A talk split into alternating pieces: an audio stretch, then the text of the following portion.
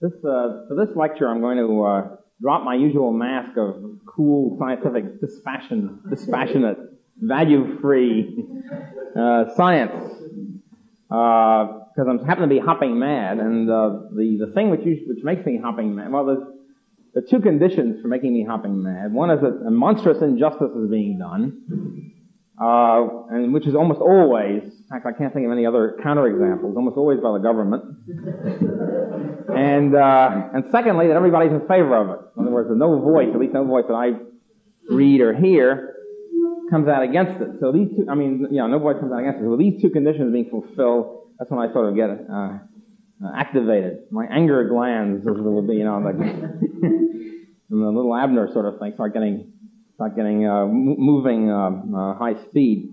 Well, it so happens the last two uh, the last two things that have activated my anger glands have been both connected with a topic for tonight, um, which is uh, basically price controls and its attendant its attendant evils. the last time was August 15th, the Black Day of August 15, 1971, uh, when President Nixon imposed, reimposed price controls for the first time since the Korean War, and really basically the first time since World War II.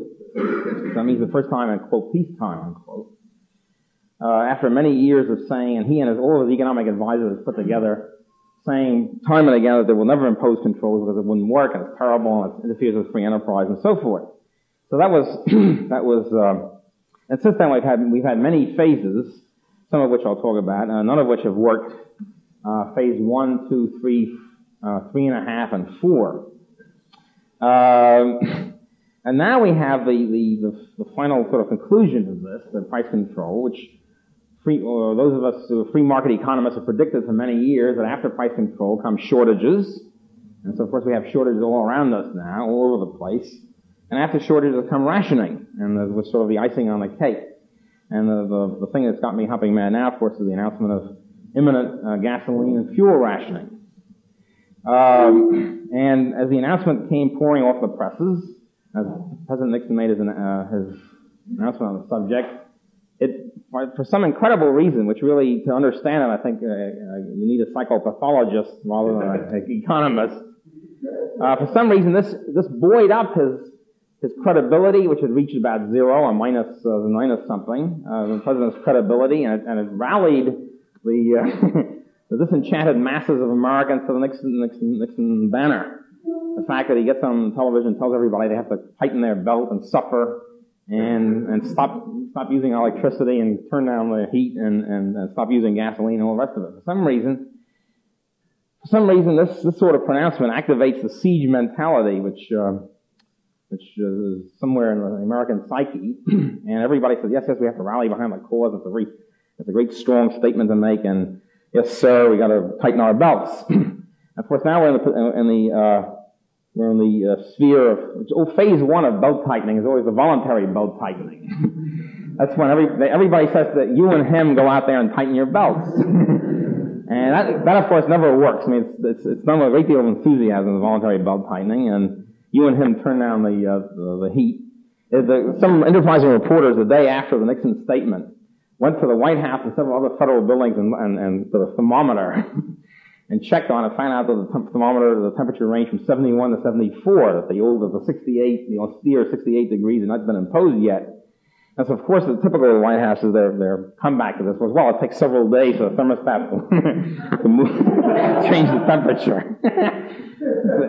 so, uh, uh, so you and him go out there and sacrifice. That's sort of the phase one. And phase two is, of course, when this doesn't work, and then you turn to, to the coercive arm of the government to, to make sure that everybody sacrifices and everybody's supposed to shape up. And with the, usually with the coercive arm, everybody says, yes, yes, you're right, voluntary methods don't work, so we have to move on to coercion.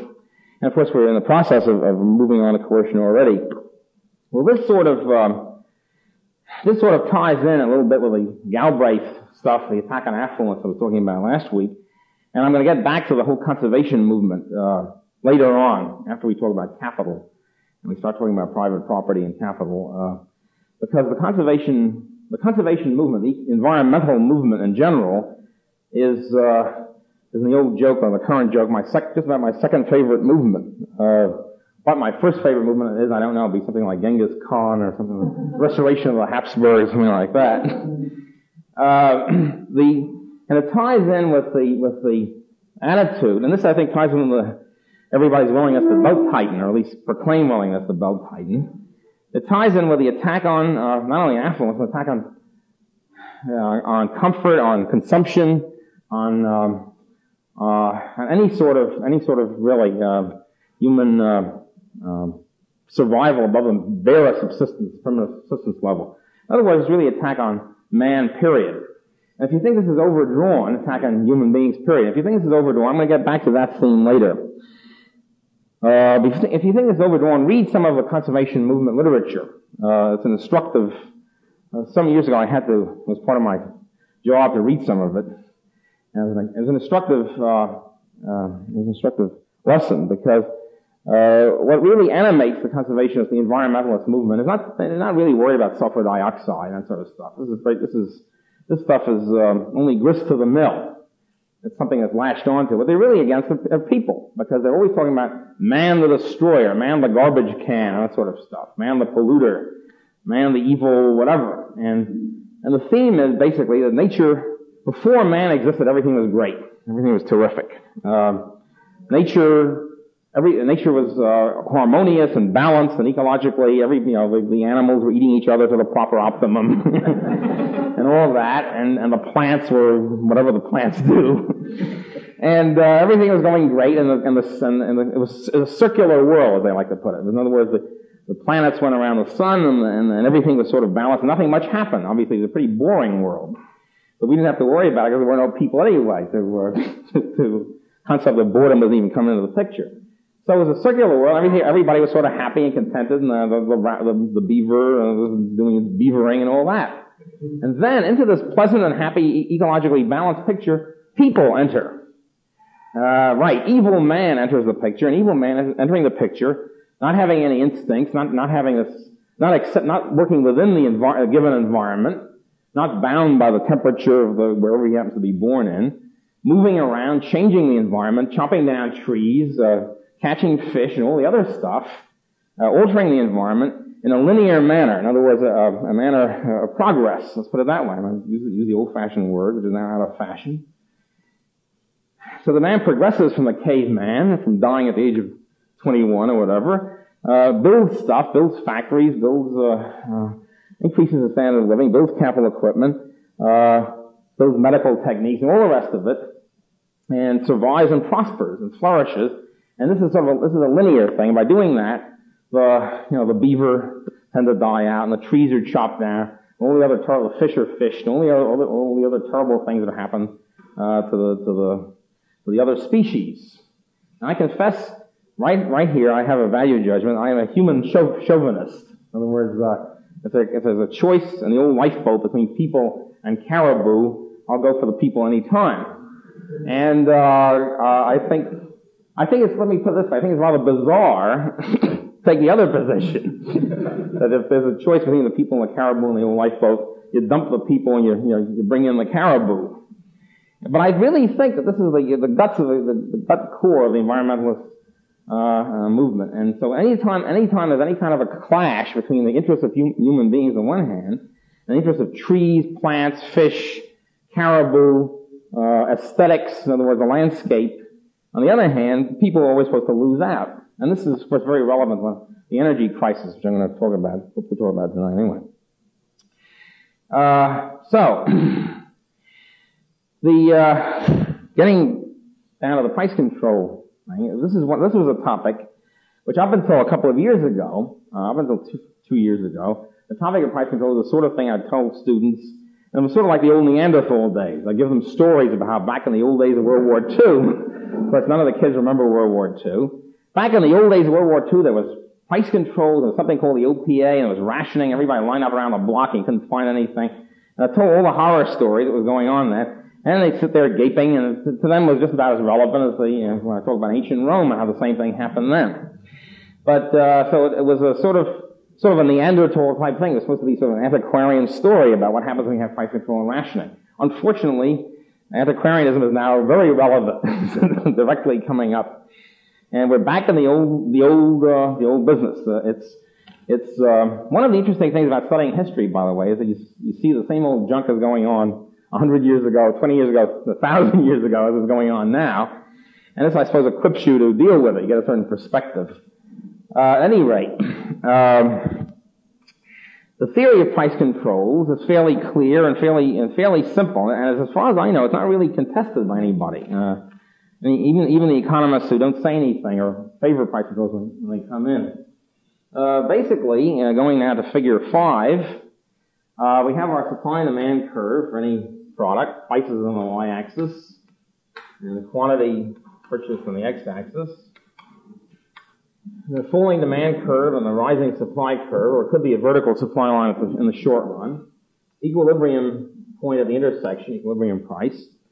Uh, and as you remember, we have there's a, there's a sort of a feedback arrangement, a built-in feedback arrangement in the, mar- in the free market so that any temporary shortage is eliminated because the price rises, uh, and any temporary surplus is eliminated very quickly because the price falls to the equilibrium free market level, where demand is equal to supply, where the, the market is cleared. So then what happens if some outside agency, uh, namely the government, there's really no other, uh, it's possible this could be done voluntarily by businesses, but it's very unlikely. um, an outside agency using coercion, namely the government, steps in and prevents this process from working. In other words, prevents the uh, market from reaching the, the, equilibrium point. Well, let's take uh, let's take the above uh, market price. Say that uh, we have a, a, a price above the market, which the government says, "Thou shalt not sell below X amount." And if you think this is if you think this is rare, it isn't. I'll get to in a minute. Uh, so the government says uh, enforces a minimum price floor, minimum price control above the, well, it, it, presumably it's above the free market price. If it's below the free market price, nobody, it doesn't matter. I mean, in other words, if somebody says, uh, the government passes an edict saying, thou shalt not, to General Motors, thou shalt not sell Cadillacs for less than $500, new Cadillacs. It's not gonna, you know, it's not gonna make an imprint on the market. It's gonna be sort of a dead letter law. Uh, if on the other, so, you know, so the only relevant uh, edict is minimum price control is above the market. Indeed, there's no point in you know, issuing the other one. So if you have a minimum price control above the market, you have a, a line, a horizontal line above the equilibrium price. What happens? What happens is that at that minimum price, uh, the public will only buy uh, this much uh, up to the, the A, up to the, up to point A, and the but being pouring out on the market in, in response to this very this high price is uh, the amount B, which is uh, much greater. So we now have an unsold surplus, a gap between A and B, which which the market doesn't, unless you engage in black market or illegal activity, which is rather rare with a floor minimum price. Um, the government is now, by outside coercion, is preventing this natural uh, equilibrium process, equilibrating process from taking place so what you have then is a situation of a permanent unsold surplus. You're sitting there then with the government saying, okay, thou shalt not sell widgets for below $10 a case, or thou shalt not sell soybeans for below X dollars a bushel or whatever. So what happens then is that you have this unsold surplus which, which somehow sits there aggravating uh, the situation. Something has to be done about it. Uh, the, uh, the most famous example of the unsold surplus, well, let me, let me finish the the theory before getting to that. So that's, so in other words, the minimum price control brings about a permanent, aggravated, chronic, miserable, unsold surplus. What happens when the price is set below the free market price? In other words, when you have a maximum price control uh, below the free market. Again, a maximum price control above the free market price would be would be meaningless.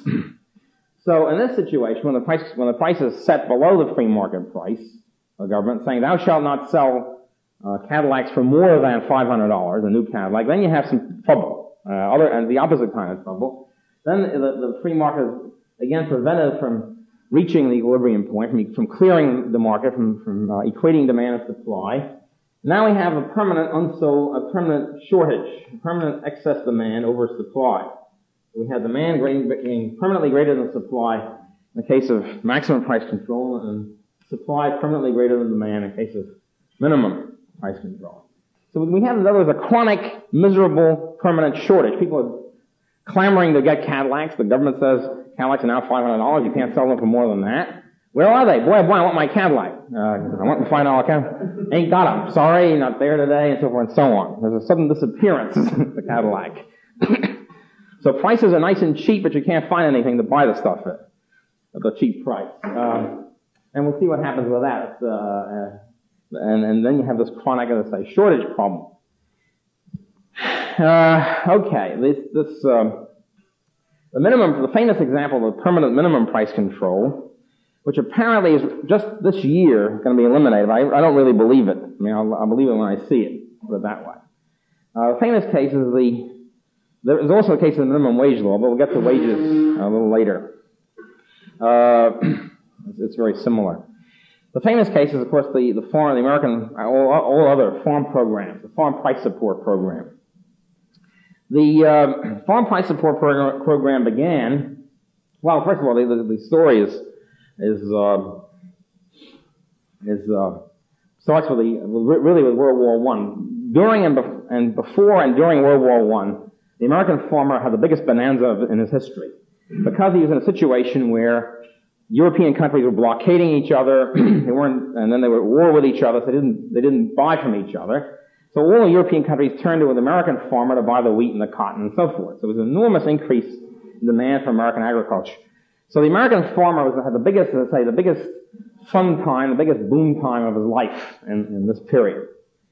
And since then, of course, when the World War I was over, uh, the, you know, the European countries started selling and trading with each other again, and the farm prices collapsed. The big, the big farm bonanza was over. So ever since then, ever since 1919, the American farmer has been trying to force the rest of us to go back to the good old days, which is called parity. It's a nice name for it. Go back to the good old days when we and he has the same price relationship. In other words, farm prices are the same proportion, same relationship to other prices, non-farm prices, as they were in the good old days of 1914. And of course, this is an absurd and idiotic demand because, um, I mean, economic conditions are not the same as they were then. You don't have this peculiar wartime boom. And also, the chronic situation with farms in general is, uh, obviously we start with a world in 1789, almost everybody was a farmer. I mean, either everybody was a farmer or they were selling farm products. so you had 95% of the population as farmers. Then as the world progresses and industry comes in, and services come in and all the rest of it, people leave the farm and you know, go to the big city, Sin City, and do other things. And and so we you now we now have a situation where five percent of Americans are farmers, something like five percent. Well, I mean, I, says, I suppose in a sense it's too bad if you're if you're an agricultural romantic, which I'm not. uh, so if you're an agricultural romantic, you, might, you could pine for the good old days of the you know the old days of the, the yeoman, the sturdy yeoman. but uh, I mean, you know, you know, you're willing to pay the price for this. The price largely being smashing all of the, the production that's been going on for the last 150 years and going back to the production conditions of the old farm where, um, where I'm afraid most of the public would die out because we can't, we're, we're now geared to a population. Uh, the population and, and, uh, subsist, and our, our economic level, a standard of living is geared to a highly industrialized world, not a, not a world of the old sturdy yeoman farmer. So the farmers tend to die out. And what usually happens is not so much that the old old Ezra, uh, you know, leaves the farm at the age of 60. His, his sons and daughters coming up, growing up, leave the farm and go to the big city, and that's the usual process by which labor migration takes place. So you can't freeze this. You can't say, oh, we gotta have as many farmers as we had in 1910 and all the rest of it. Uh, however, this, is, this has been the farmer's great dream, to restore the world the golden age of parity. Well, finally, in 1928, Herbert Hoover, one of the most disastrous of our presidents, uh, was elected and pl- uh, pledged to enact the farm bloc program, program of farm price support, which he promptly did.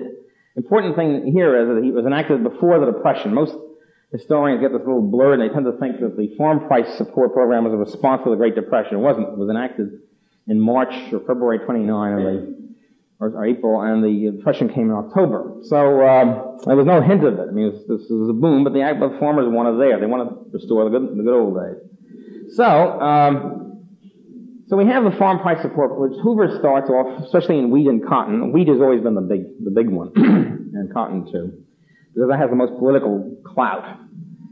Uh, and uh, so the, the, government, the federal government, established grain stabilization corporations and other things. It's headed by the Federal Farm Board.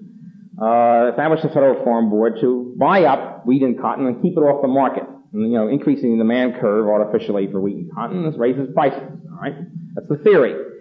They raise the demand curve. Well, what happened there was, presumably to the desired level, the parity level. Well, they found out there was a problem. Incidentally, who was, who was made, who was responsible for this farm, farm, farm bloc program, farm price support program, has been responsible ever since. Uh, two groups at the, beginning of the third group I'll tell you about. One is the large farmers, and I want to, I'll go back to that in a minute because the small farmers, the thing has always been a push, the, the farm program has been pushed as a, have to help out the poor farmers. The poor farmers are suffering there in Iowa, have to help them out. Actually, the poor farmers have nothing to do with this program, get very little out of it. It's the large farmers who get a lot out of it, number one. And number two, the farm equipment manufacturers, the, the, the manufacturers of uh, combines, tractors, and all the rest of it, who, who, as we'll see, we'll see why they get, they're especially subsidized by the sort of, by subsidizing large farmer. And the, the, the beginning, the origins of the farm bloc, the farm bloc program, farm price support, begins in 1921 with George Peek and General Hugh Johnson, both of whom were chairman of the board and president of the Moline Plow Company, the second biggest farm equipment manufacturer.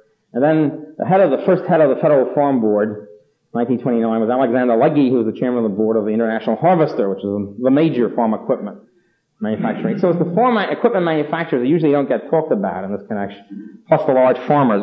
get back to that.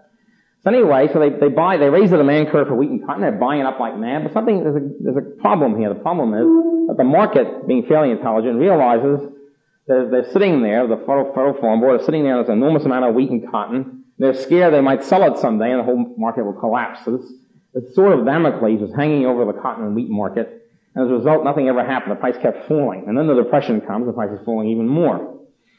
So, um, so that didn't work. It began to dawn on organized farmdom and on the farm bloc. There's only one way in which they can, government can raise the price. But they gotta buy the wheat and cotton up and so forth and keep it somewhere off the market and they have to start doing something about restricting production. In other words, because of the unsold surplus that's piling up, which they realize is piling up.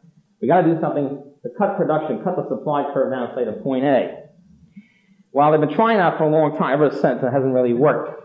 Uh, first they tried the, guess what, voluntary methods. This was typical Herbert Hoover uh, flim flam. Herbert Hoover specialized in doing things which were really coercive and on the guise of being voluntary. So he sent his people out to stump, the Secretary of Agriculture, etc., stump the country, telling all the farmers, look, Here's a situation. He didn't use these terms. That's essentially what he said. You got an inelastic demand curve for wheat. I mean, the demand curve for each, each farmer is almost horizontal. But for wheat in general, it's inelastic. So if you all, all you guys get together and cut production by 10% or 20% or whatever, and, and slaughter every fourth pig and that sort of stuff, you will raise the price and all of you will benefit. You'll have, uh, you'll share a much higher income. In other words, a classic cartel situation. Uh, we'll get to cartels later too, but anyway, it's obvious how that happens. And so we tell they're stopping the country telling, and all the farmers saying, yeah, yeah, great, right, Hacha, we understand this. That's all cut production by 20%. And then you see what would happen is the farm, old Ezra would go back to his, back home after this meeting and say, hey, Mom, uh, those, those fools over there, they're all cutting production by 20%. Let's double our production and take advantage of the higher price. So what would, so while these other jerks are out there cutting their production and, and causing the price of wheat or cotton to go up, we're going to double ours and, you know, if they take advantage of it. So each farmer thought the same way and the result was a collapse of the voluntary program. Production went up instead of down. so, and then they started the, by the end of the Hoover administration, the farm holiday movement started uh, I wouldn't say uh, vigilante activities where they were trying to, they burn the tobacco, the night riders in tobacco country going around burning the tobacco of those people, those farmers who refused to go along with the tobacco cutting.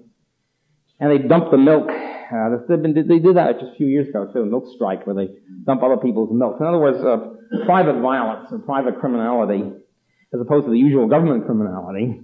Now that doesn't work either. It's a big country and, and there's a lot of farmers, a lot of, a lot of tobacco, a lot of milk.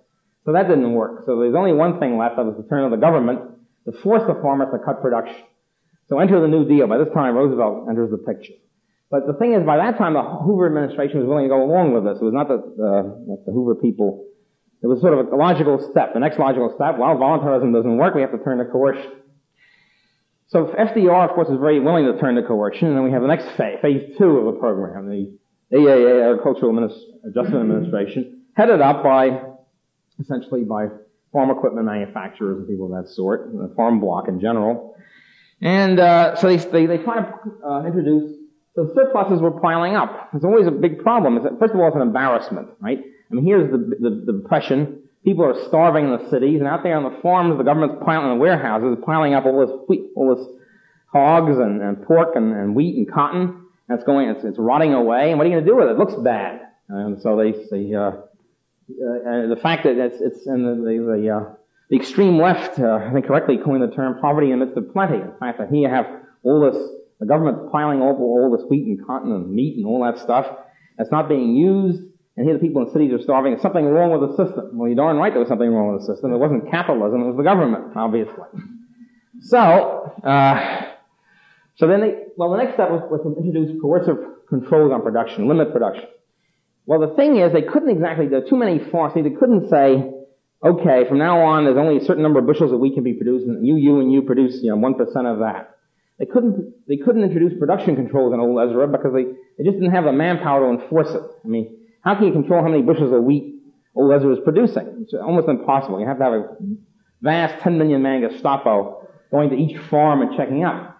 So the only practical way which they could do it was to impose acreage controls, because it's easy for the county agricultural agent to go around in a car and see how many acres old Ezra has under the plow, how many acres is devoted to wheat, how many acres is devoted to fallow, and all that.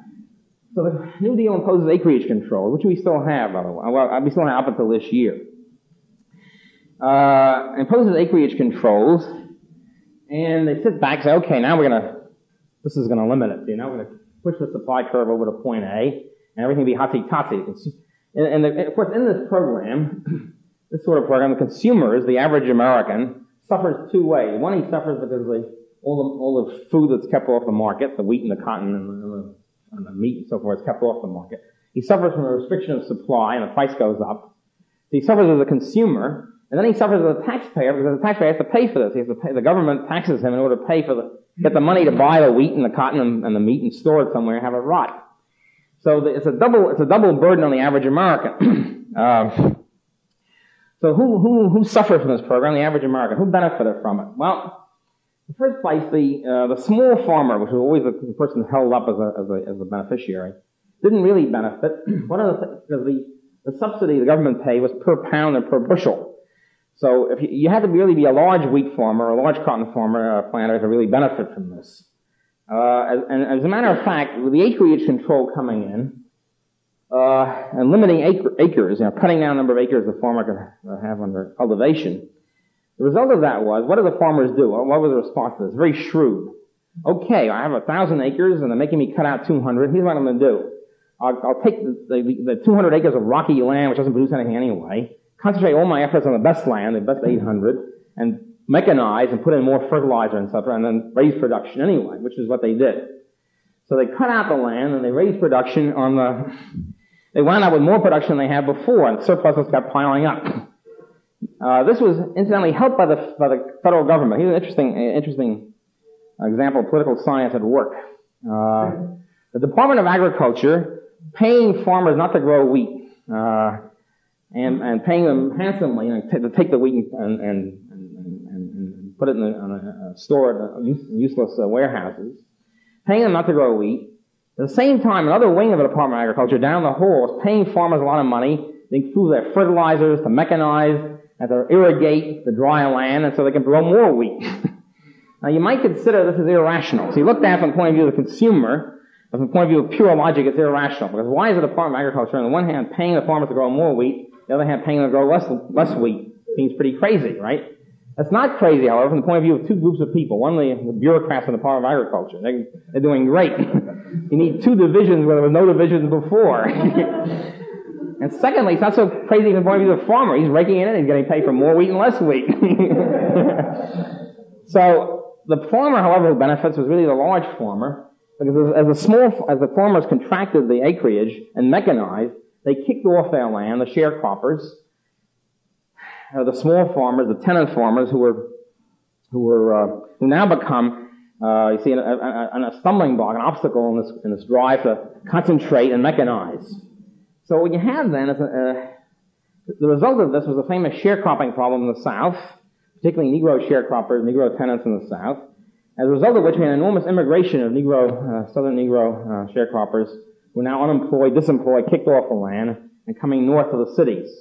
So a large part of the famous Negro migration in the 30s was directly caused by this New Deal farm program, which was supposed to, supposed to benefit the small farmers. Actually, did just the reverse. Uh, well, eventually, as we get to the 50s, uh, the, what the farmers are doing is, okay, we, we take the land out of wheat and cotton, we'll put it into something else, put it into soybeans, lettuce, whatever it happens to be, corn. And as they do that, the supply curve of lettuce, corn, and soybeans increases and the price falls. Another headache. What do we going to do about the soybean price going down?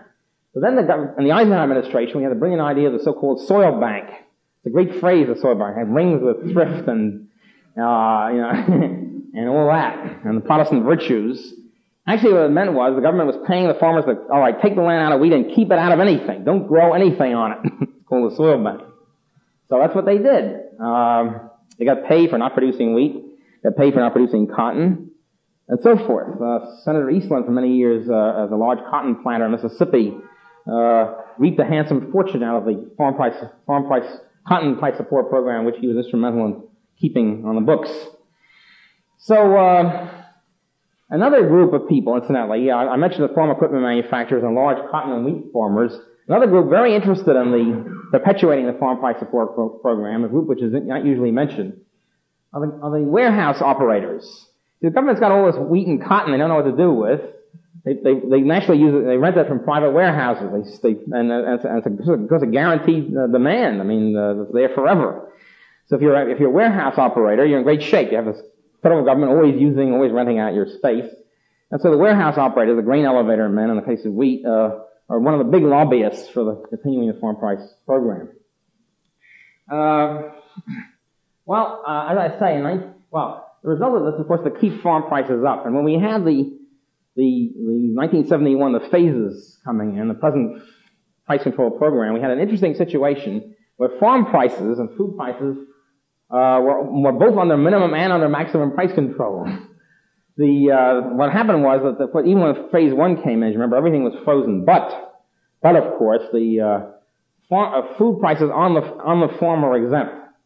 Processed food prices were not not exempt from the freeze. So you have a situation where where food prices on the farm, which of course are always sacrosanct, are allowed to keep going up. Processed food prices are frozen, and of course you see what you know you see what's going to happen very quickly to processed food. is going to start disappearing. uh, so this was uh, well that, that, that's the basically the farm, uh, farm price support program. And the one of the results of this, and this uh, ties in a lot of other stuff, is the uh, was the famous wheat deal with, with Soviet Russia. Uh, the wheat deal, which is one of the big things, gave a great impetus to the 1973 food price boom, food price inflation, whatever you want to call it. Uh, the wheat deal was consummated in summer of 1972. The United States sold the Soviet Union. I, I put sold in quotes. Sold the Soviet Union 440, 440 million bushels of wheat, amounting to 30% of the average annual wheat crop. Uh, almost one third. Well, uh, since Russia didn't have the money to pay for this, presumably, we, uh, the U.S. taxpayer kicked in $750 million to pay for this. Incidentally, this is typical of foreign aid. Uh, here, here you see the essence of the foreign aid program. The is the foreign aid program the American taxpayer pay, uh, gets socked a lot of money. The money goes to the American government. The American government takes out a handling charge uh, for operating the program, bureaucrat salaries, pay, ships the money to some foreign government. The foreign government then takes hmm, foreign government then takes the money and um, uses it on American export products, either automobiles or computers or wheat or whatever, cotton or whatever. The result of this, and they of course take out their handling charge, the foreign government. The result of all this process is that the American taxpayer has subsidized the American export industry uh, with, a, with partial subsidies going along, along the way for their handling costs of the American government and the foreign government. So this is what happens here. Uh, the uh, let's say the taxpayer pays for this uh, process. The beginning of uh, this, of course, kicks off an enormous increase in price of wheat. The supply drops by one third, and uh, There's also an enormous increase after that in the price of livestock, the livestock eat the wheat as a part of the feed grain, so there's a restriction the supply curve of livestock goes, pushes to the left. And farmers start killing the cattle at a very young age and that sort of stuff and getting rid of them. The result of this whole process was a big food price boom. Uh, there are other causes of it, but that was the, the major one in 73. But the thing is, the, the, the reason why we did the program to begin with is undoubtedly the, sur- the wheat surpluses which were piling up, and boy oh boy, because you have these surpluses, I say they're an embarrassment, and so the American, the American government's attitude to the surpluses all this time since 1933 has been, let's get rid of them some way. How do we get rid of them? We'll dump them, uh, give it away, or sell it, or get the taxpayers, or whatever, anything to get, get the stuff off the warehouse. And get the, uh, where, you know, other, more wheat into the warehouse. um, there were other causes of the food price boom, and that was the, basically, I think, the major one. There was, um, um, there was other, let's say, you know, sort of temporary things. There was a sharp decline in the Peruvian fish meal production just about the same time. The anchovies left the Peruvian coast for some obscure reason, nobody, as far as I know, has figured out, and so forth. That also caused a drop in animal feed, but that was the that was the basic. Also, another one is uh, something which we'll get to later. The fall of the value of the dollar, the famous devaluation of the dollar on the foreign exchange market, leading to American exports becoming cheaper and therefore stimulating exports of all sorts of stuff, including wheat. Um, well, okay, that's uh, that's sort of that's the sort of the minimum price control program. That is also the maximum price control program, which is more beloved. I mean, there are there's a lot of minimum price control here and there, but the maximum price control program is way you really go all out. Um, the, let's say what it sets up is a shortage, and there's certainly several reactions to the shortage. First place, if the demand is greater than the supply, it means there's a, let's say there's a shortage. How do you allocate whatever shortage is available, whatever the, the, the scarce supply, so to speak, available? Well, the various ways of allocating. Usually in the free market, it's allocated by the price system. Here there are other ways to allocate it. You see there's less produced now. There's even less than there was at equilibrium. Uh, various ways come up of doing it. One, there's, there's uh, favoritism. Uh, the classic method. During World War II, as I say, which now becomes very relevant, when we had meat rationing, uh, there was a big meat shortage. Always a big meat shortage. It was always blamed on the war effort. And the people swallowed this until the war was over and there was still a meat shortage and then began to get edgy. Uh, so there was a big, big, uh, price controls on meat were very, way below equilibrium free market price. And so, uh, favoritism is one way of allocating in other words, for example, uh, during the war, during World War II, if you were the old, if you had an old neighborhood butcher, this is of course before the days of the impersonal supermarket. We had neighborhood butchers. You had an old neighborhood butcher and you knew the old neighborhood butcher from the old days and you were a good customer of his, then he graciously allowed you under the counter the hot meat, so to speak. There's, got, I got a good beef down here and don't show it to anybody and for you, Mrs. So-and-so, I'll, you know, give you this meat. Sell you the meat. So that's one way, favoritism. If you if you had a butcher, if you had a, bro- a butcher was a, your brother-in-law, it's still better. And you had an unlimited meat supply. Get a hold of that. Uh, relatives, friends in the butcher business, and so forth. Uh, so that was uh, so favoritism is one classic method uh, of allocating scarce resource. And incidentally, one of the one of the consequences of price control, we'll see later when we get to rent control, uh, also follows. One of the consequences of this is racial and religious discrimination is aggravated by rent price control. Because what you're, what you're doing here is instead of the consumer being king, instead of, instead of the seller, supplier courting the consumer, you know, advertising, uh, market research and all the rest of it, now, see, when you have a permanent shortage due to the price control, now the seller is in the driver's seat, and the consumer has to go begging to the seller, please sell me some meat, and so forth. And then you see, with the, with the seller in the driver's seat, he doesn't have to court the consumer anymore. He can tell the consumer to go to hell. And then his favoritism will come in. Okay, I'll only sell meat, one to my relatives, two to the racial religious group whom, I, whom I'm in favor of, because now he can allocate it. So the, a room for producer control of the situation now comes into the picture. Uh, so favoritism is a big, uh, one way of rationing. Another way is queuing up. Another classic method. Um, lining up. The line comes into the picture, and we'll see that as rationing comes, uh, we'll see the lovable line uh, process, syndrome. You line up? Uh, there's, during World War II, for example, there was cigarette rationing. The cigarette showed up, I think, every Tuesday morning or something like that. And everybody was allocated only one pack per person or whatever. At any rate, the, the line formed around the block around four in the morning, and then the, know, by eight in the morning or something, and if you happen to be in the first third of the line or whatever, you, you get, you buy cigarettes. So the, the institution of the line comes into the picture. One way of rationing. Uh, well, that means the first guy who gets to the line has the patience, who has the energy, has the stamina to stay there all night, can, can buy the meat or buy the gasoline, whatever it happens to be. The other people are out of luck. Little old lady has, has to hobble up, or somebody's on the night shift, of course, in great shape, but others uh, you know, lose out. Little old lady who, can't stand up for, for a long time uh, can't buy anything in this process. The little lady has had it. So what you have is a different allocation of instead of allocating by monetary demand, you now allocate by whoever who can get to the head of the line first. Uh, there are processes uh, in the old days. Uh, uh for example, the Metropolitan Opera used to have uh, keep their for various reasons, both I think internal and, and, and or, or legal ordinances, used to keep, keep their price of their ticket way below the free market price. As a result, it's almost impossible to get a ticket. And one of these things. I There's a person in this audience tonight who used to spend one of the Saturday nights uh, online waiting for the you know the t- ticket office to open so you get the metropolitan ticket. Uh, this sort of phenomenon, this is no longer true because now like uh, the price has been up to up to more or less the free market level. Uh, but this sort of so this sort of phenomenon is lining up, queuing up. Is always a is always a phenomenon, always an attribute of, of government uh, activity, uh, government uh, price control, because it comes into the picture as a form of rationing. Uh, allocation, well, favoritism also comes in, by the way. Allocation, who's going to get this? So the government rationing comes into the picture. Who's, who, who are they going to decide is going to get it? We'll get back to that. Government favoritism. Uh, another process is uh, hidden, well, I should say, decline in quality. Uh, because the decline in quality is very, very difficult to police. It's, it's not too difficult to police a price. You know, you, you have the OPA, the old OPA, or the current IRS forces the grocery stores, the supermarkets to put their, post their price, the price is such and such.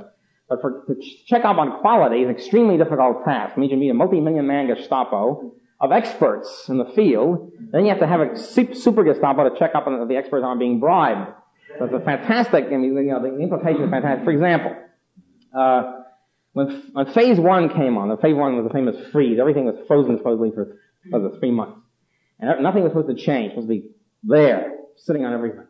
Well, the first thing that happened, the first people to break the, uh, the freeze, uh, were, by, by declines in quality were the heroic uh, ice cream manufacturers in New York City. Uh, I tip my hat to them.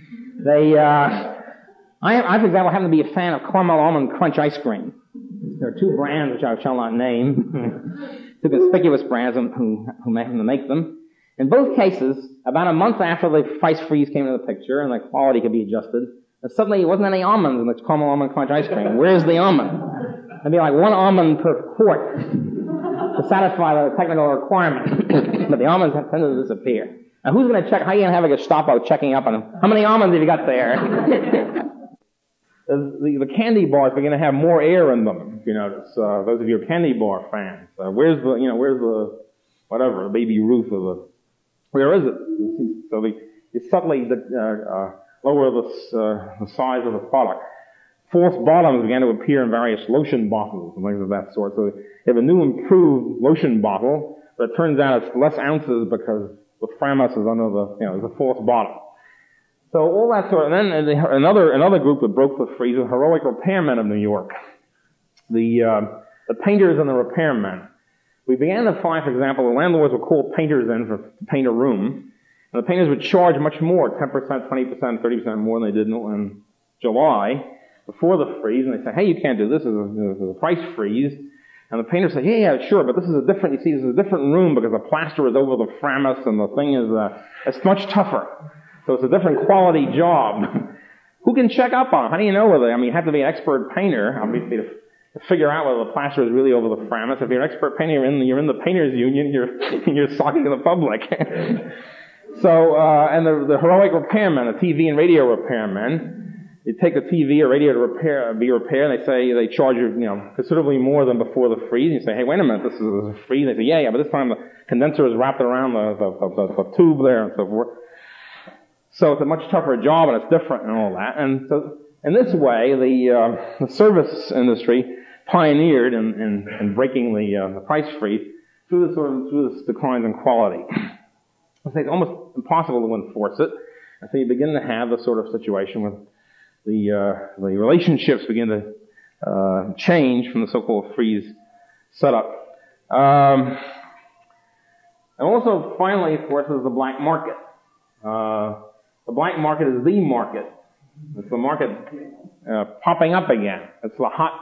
It's the hot meat. It's the when you say, uh, "Well, I, there's, there's, no, there's a meat shortage. You can't find the meat, but you know, if you're willing to pay, etc., you know, considerably more, don't tell anybody. Here's the meat." So the black market shows up. Uh, now, think about the black. There's several things about a black market, even as lovable as it is. Uh, first of all, not, uh, the, the sort of people who in, engage in black market. The black market entrepreneurs are not the same people as the free market entrepreneurs because they're more the people are more attuned to illegal activity. uh, and so the quality of the product has to be a little little shaky sometimes.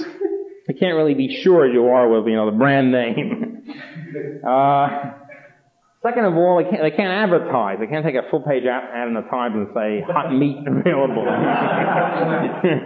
so they have to they have to go through sort of shady channels, and it's costly, and the consumer can't find out. You have to be the sort of person who knows where the, where the hot items are located. You know, not most most of the public don't don't know this, so they're sort of excluded from the black market. Second, uh, thirdly, uh, there's a heavy cost involved, not only because there's no advertising, but also because they have to pay off the cops and payment of the cops, you know, adds on, and cuts the supply, raises the price. So you have, you wind up with something like this. If you, if you take a vertical line up from the, from the intersection point of, of the maximum price control point and the, and the, and the say point C, and the supply curve, and have a vertical line up from it, you'll see more or less what the black market price will be. You hit, hit the demand curve at the black market price. So the black market price is considerably higher than the free market price. And again, so the public is misled and they say, well, gee, we can't, we can't eliminate price control because then the, then the item will go all the way up, will skyrocket. Well, it wouldn't skyrocket that much because the black market price for these, these various reasons is considerably higher than the free market price. Uh, alright, so you have the black market, and I say the black market only is really patronized by people who know about these things, so it sort of cuts out a lot of the public. Um, the, uh, there's considerable black market activity during World War II, as patriotic uh, as the war effort was. Uh, and uh, so that there, there, as I say, there was this illegal, illegal activity going on. One of the things that happens uh, when you have, well, the, the way uh, price control was finally eliminated in World War II it had enormous, hundreds of thousands of OPA people uh, enforcing this stuff, enforcing price control. Even our beloved president uh, began got his start in life as a um, as a in the tire rationing division of, of, uh, of OPA. Might, might be certain symbolism there. At any rate, uh, the um, so there were hundreds of thousands of people working on this thing, enforcing the regulations and so forth. Even so, there was, as I say, there were lots of blank markets. And, and after the war was over, they eliminated some of the price controls, but the because the clamor went up, the shortages still remain. And then they said, well, you couldn't blame it on the war effort. Well, there was a particularly a meat shortage, a big beef shortage, as there was this year for a short time. A big meat shortage. I mean, it's just impossible to find meat. One of the things I should mention here, uh, price controls in general, before I get to that, is that usually price controls are enforced at the equilibrium point. The idea is, well, prices are going up too much, we have to freeze them as they are. This is what happened August 15, 71. You freeze, try to freeze prices well, the thing that happens is that the next day, when people wake up on August 16th, it seems like nothing has changed. There's no problem, no shortages, all you guys are alarmists, because the next day, uh, the equilibrium price on August 16th is not much different from the equilibrium price on August 15th. So for a little while, for a short period of time, it looks as if the price controls are working. the public has a mistaken sense of euphoria the whole thing. Then what begins to happen is as the, as the time goes on, there's an increasing discrepancy between the official price, the fixed price control, and the free market price, which keeps changing.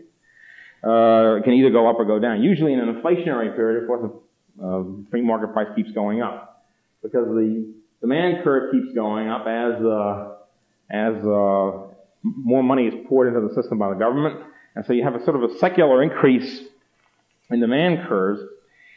And as the demand curve keeps going up over time, the shortage starts developing, it gets worse and worse. It means that after the price control is in, is in action for a few weeks, a few months, a year or something, the whole thing begins to fall apart. More and more shortages develop, more and more black markets.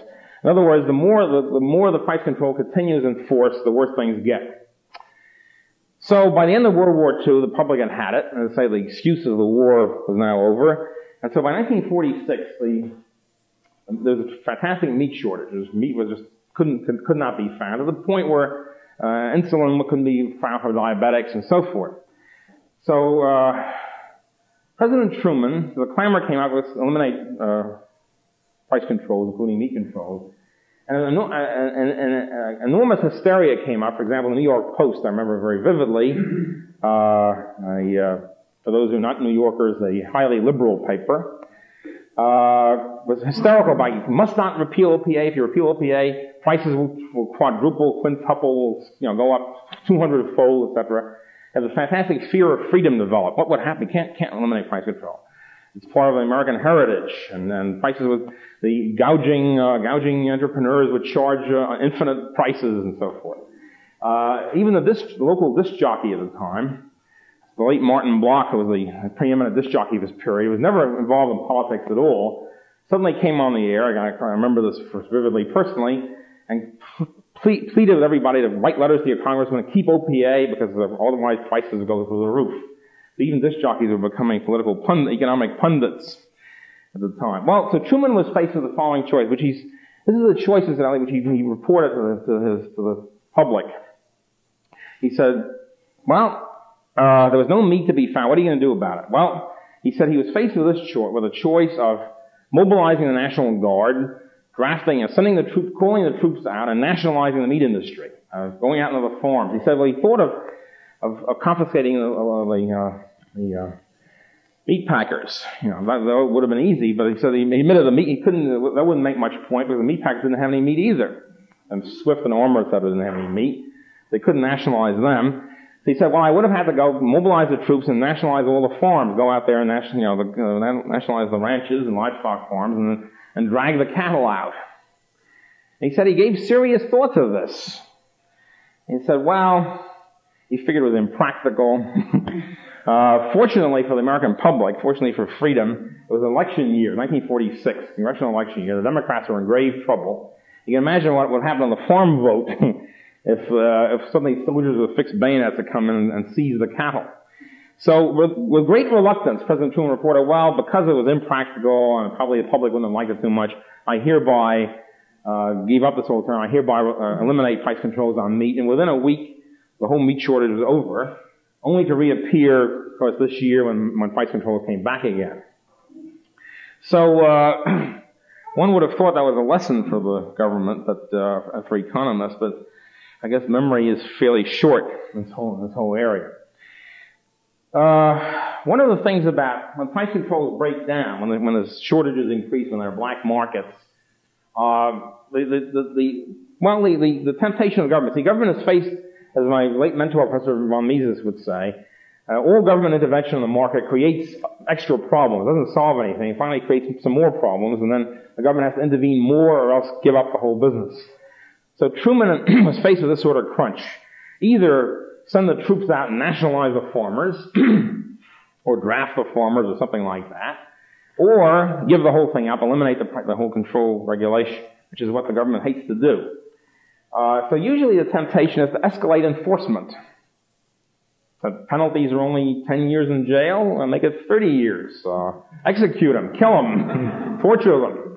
I, I, you think I kid you on this, but in other, in other other climes and other cultures, uh, which did not have the, the American reluctance to uh, inflict this sort of punishment, uh, all, all bets, all stops were pulled out. The famous case, of the, uh, for example, is the Emperor Diocletian uh, the late Roman Empire, who was inflating like mad. I'll get to the causes of inflation later on, but he was inflating the, cur- the currency by clipping coins. That was that was the ancient primitive method of doing it. And so prices kept going up. But finally, Emperor Diocletian issued his decree freezing everything. All right, from now on, uh, the, the, the so-and-so is three drachmas and such and such is two denarii and all that. He had a completely, very detailed list. He even had things like writing of the first quality, five denarii, writing of the second quality, three denarii. Who, who decided how, you know, the quality of the writing is an interesting point. Uh, at any rate, he had the whole detailed list. And he did, he made no bones about it. He wasn't limited by any civil, American Civil Liberties Union or the Fifth Amendment. He said anybody who disobeys this regulation, death, you know, immediate, immediate capital punishment. And he killed a lot of people, but it didn't work. Even the death penalty uh, could not hold back the tide of, uh, of black markets, and the price controls finally fell apart and so forth. And uh, then he had to give it up. He just said, "Okay, heck with it." Um, that was the emperor. That was the first big example of price control. Unfortunately, that was not heeded very well either. Uh, we all know about the guillotine in the French Revolution when the Jacobins were killing a lot of people, aristocrats. But we don't know what we what isn't focused in on is a, probably a majority of these killings were killing not not of aristocrats and Tories and Bourbons, but poor merchants who were violating the price control regulations. The government was inflating like mad this time paper money. Had maximum, the law of a maximum price control regulations on food, etc. And uh, there was a shortage of food in the cities due to this, and then the regions were starving and rioting and all that.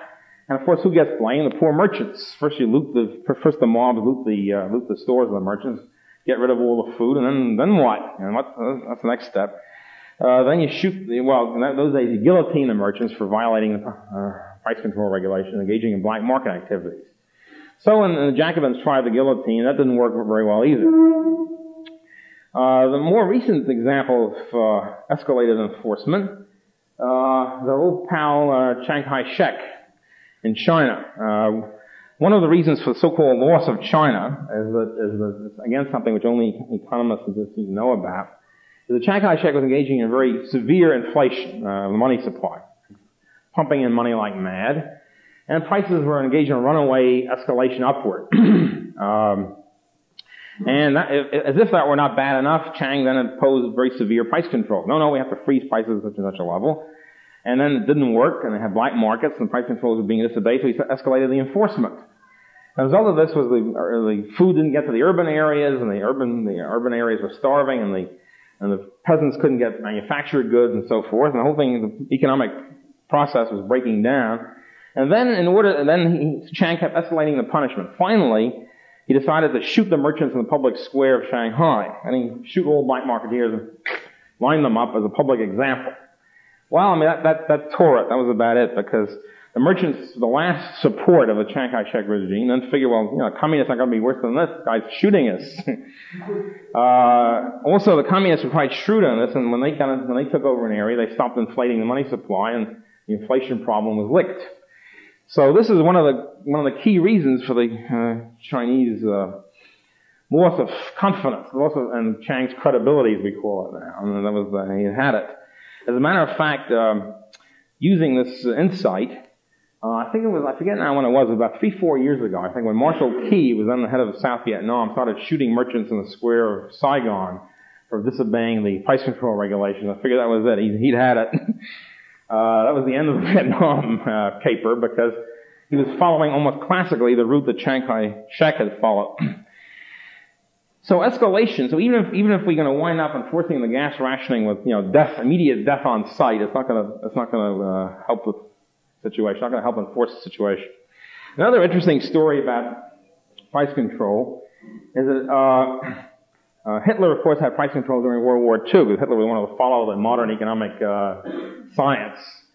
And when when American forces of occupation came came and occupied Germany, uh, the American theoreticians, the idea at the time, the so-called Morgenthau plan, was to deindustrialize Germany, to punish Germany by turning Germany back to a pastoral pastoral country.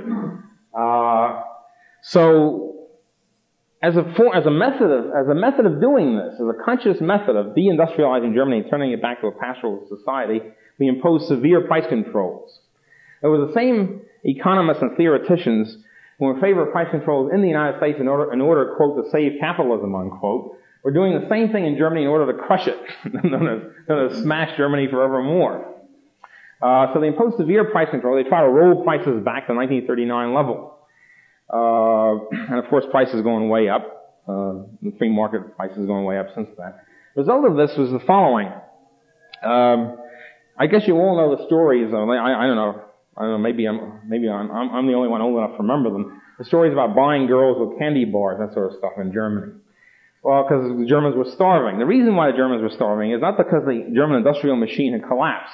It was because all the stuff that had been produced before the war, in other words, before 1939, was a fantastically, the price controls were way, way below the free market price. You had to suffer severe financial losses to produce them. As a result, the Germans didn't make any, didn't produce any food, didn't make any, uh, candy bars, didn't, didn't, didn't make any, uh, clothing or any of the necessaries. Instead of that, they only produced, they shifted their resources, producing goods which were, were new, and which therefore were not, not under any price control regulation. Because the price control regulation usually has a, you know, historical base. We freeze it as of August 15th or whatever it is, or freeze it as of 1939. Well, if it's a new product, wasn't around on August 15th, or wasn't around in 1939, how do you set the price for it? So As a result, the new products were free of price control, and so the Germans were producing toys like mad, all sorts of new toys, uh, hula hoops, whatever, instead of producing food, clothing, shelter, etc. So in 1948, after two, three years of this uh, horror, uh, finally uh, sanity uh, uh, won out, largely through the influence of a couple of students of Professor von Mises, as a matter of fact. and they said, look, the, the only way you can ever solve the German economic situation is repeal the price control, and which they did. And very shortly after that, the whole shortage was over. Girls were no longer available for candy bars. And you had the so-called economic miracle of West Germany following shortly after that.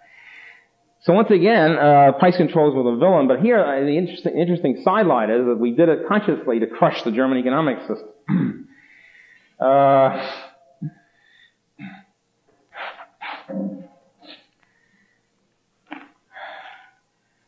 okay, the uh, when phase one came in, uh, as I said, there was the, the uh, reaction of the uh, crunch and the servicemen, etc. The controls are obviously, the price controls obviously have not worked very well. That's pretty clear. Phase one, everybody sort of hailed it, terrific, fantastic, beautiful, strong president, all the rest of the, all the rest of the malarkey. And then after a while, the thing begins to, things begin to happen. Uh, so the freeze wasn't working so well. We went over to phase two, which was sort of a moderate control program. You allow certain increases. Again, of course, politically allowed. Um, and then uh, what happened was, for example, in phase two, is that you have things like this. Well, you, you know, the government would allow a, a, business to raise its price if it was making low profits. If, on the other hand, it was making high profits, you force them to lower the price. So what began to happen with phase two is that firms began to look around desperately for ways not to make profits. It's easy not to make profits. You just sort of let her rip. uh, and what and, the, and Business Week would report it. Business Week, incidentally, I recommend it not not for its uh, position, but as a, as a news magazine, for its uh, ideological views. Uh, Business Week reported, well, firms would have to do some things like this. First of all, the old expense account I'm rolling back. Ah, well, uh, live it up, Jim, because you know we don't want to make too much high profits. So go to the go to the pavilion or whatever, and you know, and Hilton's, etc. Don't go first class on planes, etc.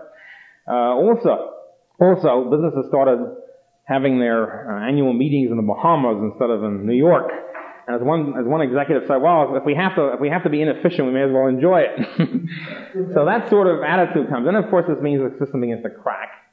And phase three then comes in, which was a little bit better, and then phase four, uh, then phase three and a half, freezing everything again with, the, with the control, with the, uh, after the, uh, inflation of food prices, and then the severe freeze coming in in 1973, at a time when the, uh, economy is booming, and there's a scarcity anyway, and as a result of which we suddenly have a beef shortage, can't find any beef, suddenly gasoline shortage, we have begin to have, uh, then we go into phase four, which is slight, slightly better than phase three and a half, and not as good as phase three, and whatever. So we're still in a situation where there's heavy price controls uh, throughout the system. uh,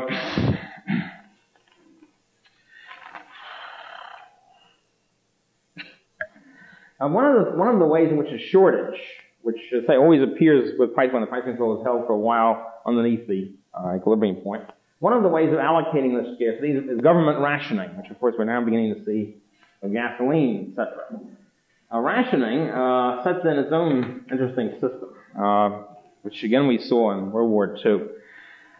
Um, rationing is a very peculiar kind of, in the first place, it means that you have a second money.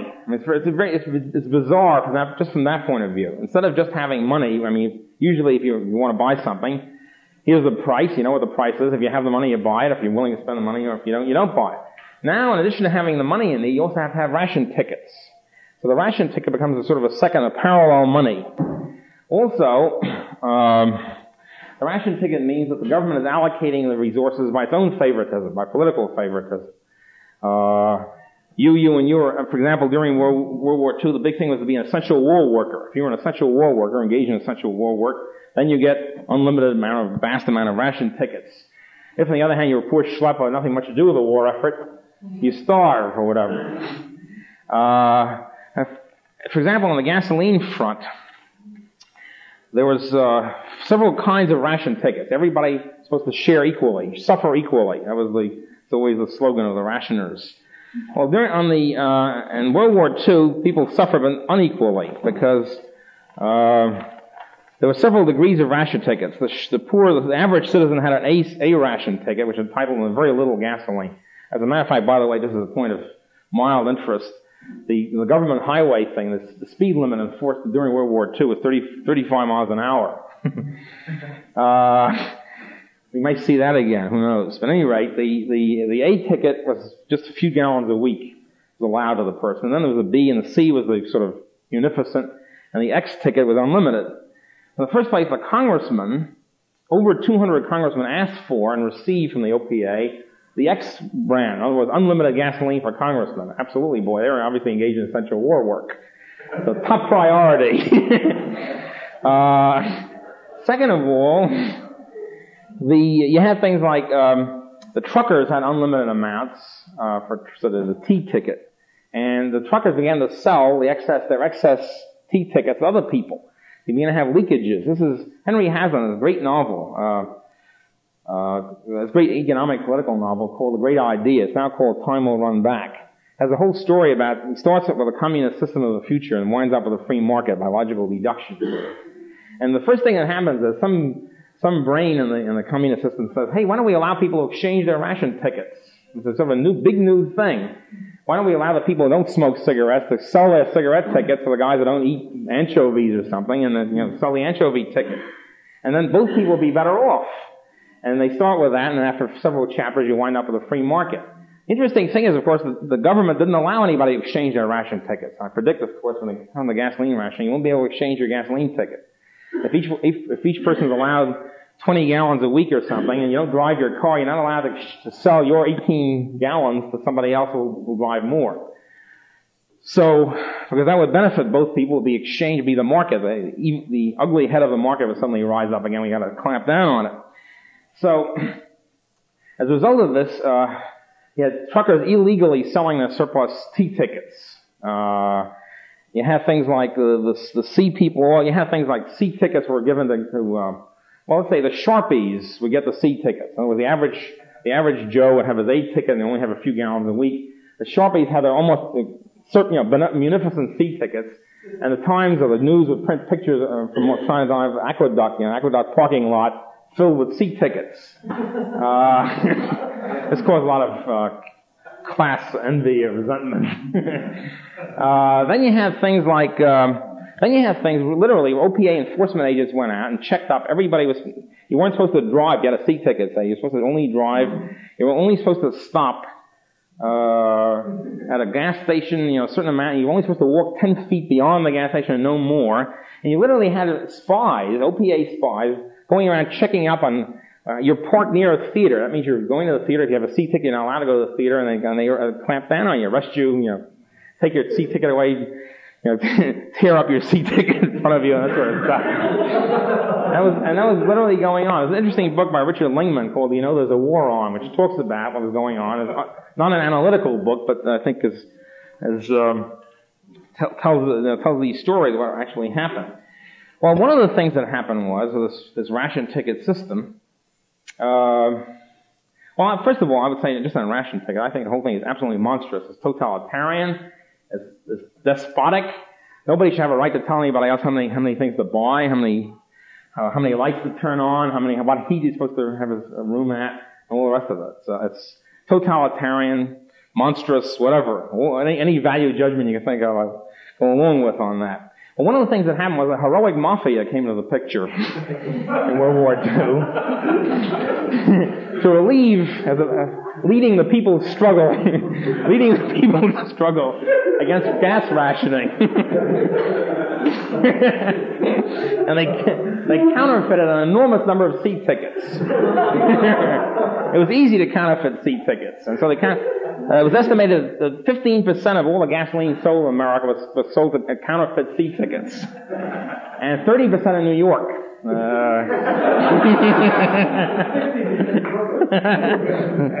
so uh, these things are things to remember as, as rationing falls in on us. um,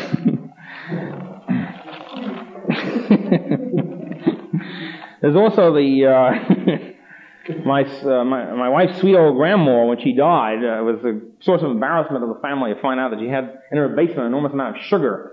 This is the old this is the this is the great the great people's uh, revolutionary movement of sugar hoarding during the war. We were told never buy sugar because somehow the, our boys rely on you not buying it. uh, this. Um, well, let's let's let's go into the. Uh, I think there's time to go into the energy crisis, and, and, exactly what how the energy crisis. First of all, if there is a, to the extent that there is an energy shortage, obviously the solution to it there will not be a shortage if you allow the price to go up. If you allow the price to go up, uh, this will ration the existing amount to those who will ration it voluntarily to those who, who willingly want to spend more on it, those who consider it more important, and so forth. So you have a smooth form of voluntary rationing where, the, say, those who are most interested in buying the uh, gasoline or the heating oil will buy it. But secondly, by allowing the price to go up, you'll stimulate more supply after a while. Uh, more more wells, marginal wells will come in, oil wells will come into, uh, into production. Uh, distribution will be speeded up, uh, etc. So by allowing the price to rise, even, even, if, even if there's a scarce supply, the supply curve is going to the left, by allowing the a free pricing system, uh, by allowing the price to go up, it will do two things. One, you will voluntarily ration so the consumers, in accordance with who is most interested and most uh, uh, important use, to buy uh, the, the, material for most important use, uh, will voluntarily ration themselves in accordance with a higher price, and also this will stimulate an increase in supply. So the least you will allow, there won't be any more shortages, there won't be any more black markets, there won't be any more need for rationing and so forth. That's the first thing to do. Uh, the second thing to remember also is going on the energy crisis, the government by various methods has created it, has restricted supply and increased demand artificially. And so the thing to do, of course, is eliminate that. Um, well, the, on, the, on the oil caper, uh, it starts with the oil prohibition laws. Oil prohibition laws uh, began in America in approximately 1931-32 when uh, enormous oil fields were discovered, vast and superabundant oil fields were discovered in, in Texas and Oklahoma, a great Texas Oklahoma find. As a result of which the price of crude oil plummeted straight down. The oil industry got, got rather hysterical about this and called upon the state for bail them out. This is known as a partnership now of government and industry. Uh, not oil, not all oil men, but enough oil men to, to, to count. So the classic cartel situation comes into practice. Uh, the government, the first thing the government did is they, they outlawed all further production of oil until we can straighten the whole thing out. Uh, they call it an oil moratorium.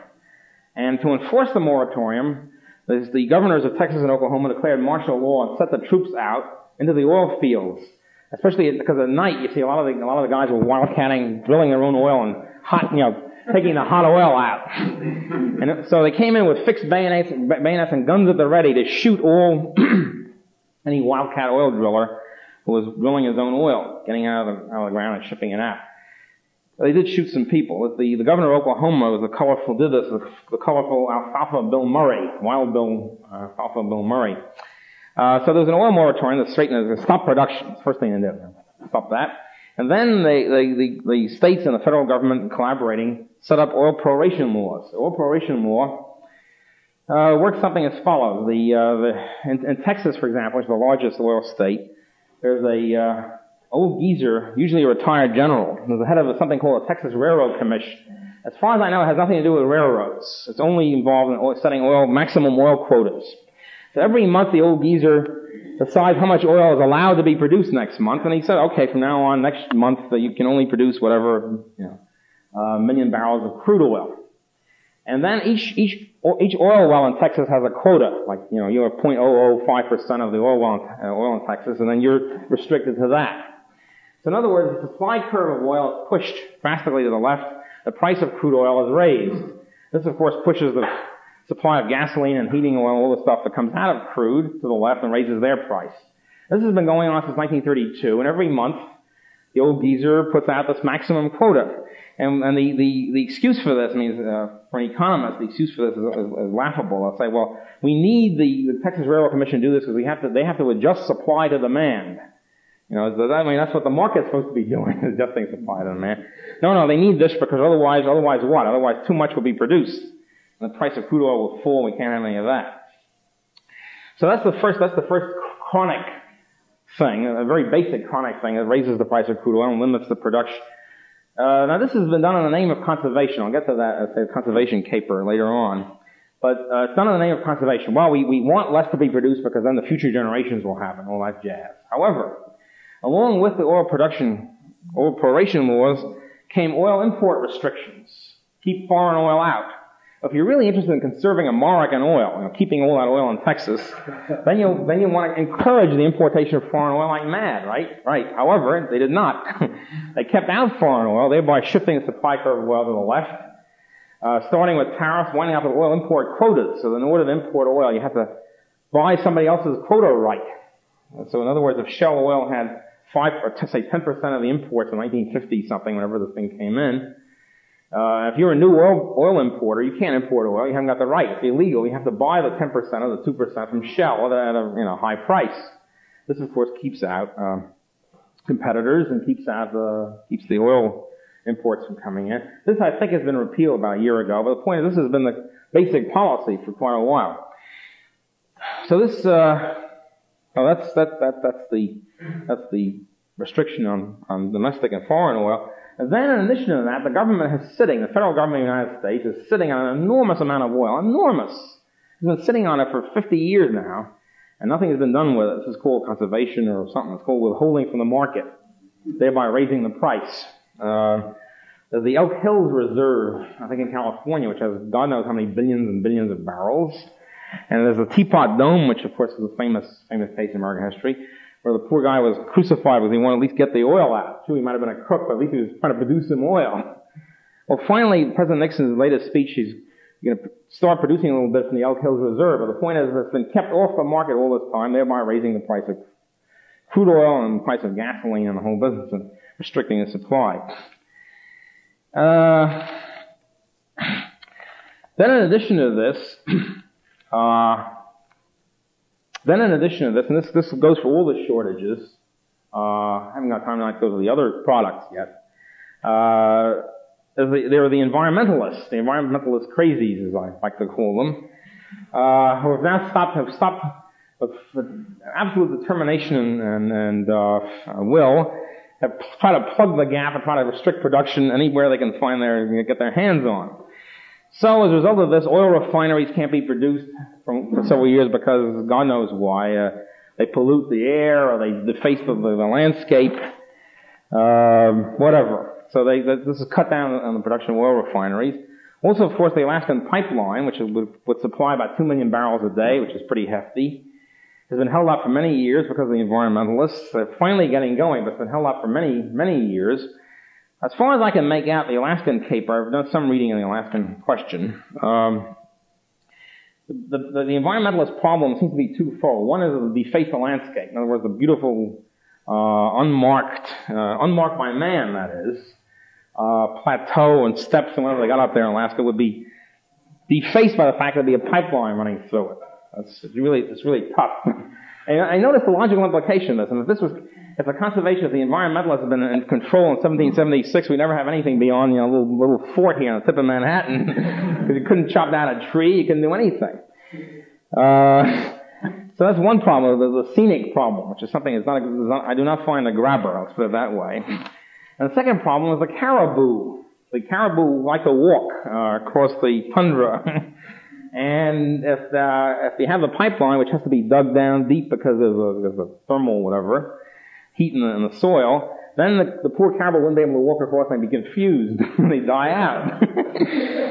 I swear, that's the, uh, that, and then the, then the oil company said, okay, we'll build a ramp, we'll get bridges across the pipeline so the caribou can walk. But then they said, well, yeah, but the environmentalists said, who knows? I mean, maybe the caribou wouldn't like the bridge, they like the tundra, they wouldn't walk across it. And for this, we have to suffer and not have any you know, gas rationing. uh, the Alaskans themselves are rather annoyed at this whole thing. Is um, the uh, the editor of the Anchorage Daily Times wrote, wrote a letter and said that of the 300,000 people in Alaska, at least 299,000 are very bitter about this holding up the, the, the uh, Alaskan pipeline. And the other people, he said, the other thousand, quote, feel a kinship with all the kooks who want to lock up Alaska as some sort of permanent wilderness. uh, it's pretty clear the people in Alaska don't want to have, don't want to live in a permanent tundra. uh, Okay, so that's the uh, that's the uh, the oil caper. Then a, a, very related sort of thing is, is for example, the the crippling of uh, natural natural gas and coal. Uh, natural gas is a is a substitute for oil and, and heating, etc. Well, natural gas for the last 25 years, for an obscure reason, at least I'm obscure to me, uh, has been regulated, the price of uh, which has been regulated at the wellhead and interstate commerce by the Federal Power Commission way, way below the free market level. Of course, as, as inflation proceeds, it's even further below. Now, why it's been done that way, whether it's been done for ideological reasons or because the gas buyers want it, I don't know, or a combination. but at any rate, this has created an increasing shortage over the years of natural gas, especially in interstate commerce. There's plenty of natural gas in Texas itself, in Oklahoma, because there's no price control in intrastate. Uh, the result of this, uh, there's lots of natural gas reserves. Everybody knows there's lots of natural gas under the ground, but nobody's looking for it because it doesn't pay anybody to look for it because the price is held way below the free market. As a result, there's an increasing natural gas shortage. As the natural gas shortage, people turn to oil. So you have a, you know, a cut in the supply of natural gas, an increase in the price of oil, increase in demand for oil artificially, which adds to the oil problem. Uh, and and created a fuel oil, the heating oil shortage, I should say, for uh, last year, and it will continue. So natural gas is crippled. When natural gas is artificially crippled by the government, this raises the demand for oil, and this adds to the oil shortage. Same thing happened to coal. Uh, coal has been crippled in many ways. There's lots of coal around too. Lots of coal. Uh, coal has been crippled in several directions. First place, John L. Lewis, the beloved uh, leader of the coal union for many years, was a very good economist. He understood exactly what was going on. He knew that if unions pushed up wage rates, it would cause unemployment. He knew that very well. He was a brilliant economist. On the other hand, he was in favor of it. Since he was in the union and his comrades were union uh, uh, members for a long time, uh, he said, okay, we'll disemploy them. I, how well? They're not union members. They're apprentices or whatever. As a result of which you have a, uh, and he did this in collaboration with a lot of the large mine owners who wanted to disemploy their small, smaller competitors. Result of which you have a deliberate policy of a mine workers union for many years, since the 30s, to cripple the coal industry, to shift the supply curve to the left, to raise the wage rates for those remaining, those oldsters still in the coal business. Everybody else is in Appalachia living as hillbillies or dropouts, forced dropouts in Appalachia. Well, this cuts the, a lot of the coal supply. It's one factor. Second factor is the strip, the environmentalist crazies back again, uh, in two directions. One is hysteria over strip mining. Now, strip mining is, is quite cheap. Uh, it's, it's 40% of the domestic coal mine is strip mining. Now, there is a problem with private property of the farmer down the road, down the hill in strip mining, but the basic, the basic, uh, I think, charge seems to be aesthetic. You strip, the strip mining causes an ugly landscape. The hill is, you know, grooved forever, or whatever it is. Uh, again, this is not the sort of thing I, a problem I find a grabber. I think it's more important to have uh, coal, and uh, fuel for the cities and factories than there is to worry about the Kentucky hillside. Uh, at any rate, the, the, the strip mining hysteria caused all sorts of laws to be passed to restrict strip mining, cripple it, and so forth. And the second environmentalist thrust there was the air pollution. The dirty, dirty coal is a dirty you know, fuel. Sulfur is poured into the air and so forth. Um, and the Clean Air Act of 1970 drastically, Federal Clean Air Act drastically lowered the supply of coal, which means people have to shift to oil for heat, which raises the demand for oil, and again you have intensify the oil shortage. Now I'm not really in favor of air pollution. I'm not, I don't know much about it. I think, uh, I think the public media has really been, has been uh, one-sided in the fact that we've only heard the environmentalist side of the story. The anti-environmentalists claim that the sulfur really disappears pretty quickly and doesn't really harm anybody. But at any rate, certainly the restrictions came on awfully fast, let's put it that way, and awfully suddenly, and awfully severely, and again causing these effects. Uh, so coal has been crippled, natural gas has been crippled by government action, and also electric power. Electric power uh, crippled. First of all, elect- uh, utilities can't build uh, nuclear power plants because people are worried about nuclear uh, radiation, etc. Although the experts claim there's no real problem. Uh, secondly, they can't, for example, Con Edison has been trying to build a Storm King plant for God knows how many years up the Hudson. The environmentalists have stopped it because it, it ruins the Hudson. The, the, Storm King mountain view is spoiled. Uh, again, it's not something I, it's not, a, it's not an argument to which I feel I can do full justice. So this is this has stopped the Storm King plan for, for many years. Uh, presumably they finally get it, but it's held the thing up a lot. Cuts down supply of electricity, raises the price, etc. Raises the energy, increases the energy shortage. And finally, there's the whole problem of electrical utilities anyway. Electric utilities are compulsory monopolies. You can't you can't compete with Con Ed. Con Ed has a monopoly. Each each electrical industry firm in its area has a monopoly granted to it by the government of its area you can't go into competition. You have a compulsory monopoly. And secondly, you have a fixed rate of return guaranteed, fixed rate of profit guaranteed by the government. So the rate is set by the government action. Uh, fixed pleasant rate of profit is set. That's very high. On the other hand, it's guaranteed. So this makes a big difference. So it means there's no competition in the electrical industry. It means there's re- research and development and all sorts of technological improvements in the electrical industry is, is cut out, is eliminated, it's restricted. And uh, also, the way the, the, the, rate is set is, is a fixed rate on return of capital. In other words, let's say 6%. So this means that the, you, the, the rate is set in such a way you get a certain profit per rate of, per amount of capital. This means the higher your capital, the better off you are, regardless of whether the capital is any good or not. As a result of this, the electrical industry is hardly ever depreciates its, its, its, its equipment. It depreciates equipment very, very slowly. Because why do it if you have your thousand dollar machine, which is half dead, so to speak, uh, doesn't make any difference. It's worth eight thousand dollars on the books, and you'll get your you get your profit rate determined on that basis. The result of which is that while IBM, for example, a very progressive company, de- depreciates its equipment very fast, say in ten years, uh, AT&T and Con Ed depreciate their equipment over 50 years. Hang on to their obsolete equipment until the last possible ounce is squeezed out of it, thereby again repressing and restricting and crippling technological developments and improvements and productivity in the utility industry in general. Well, that of course adds to the energy uh, shortage. Um, well, as we have political rationing, uh, as I say, with the we'll see congressmen voting themselves uh, the unlimited uh, supply of gasoline and so forth.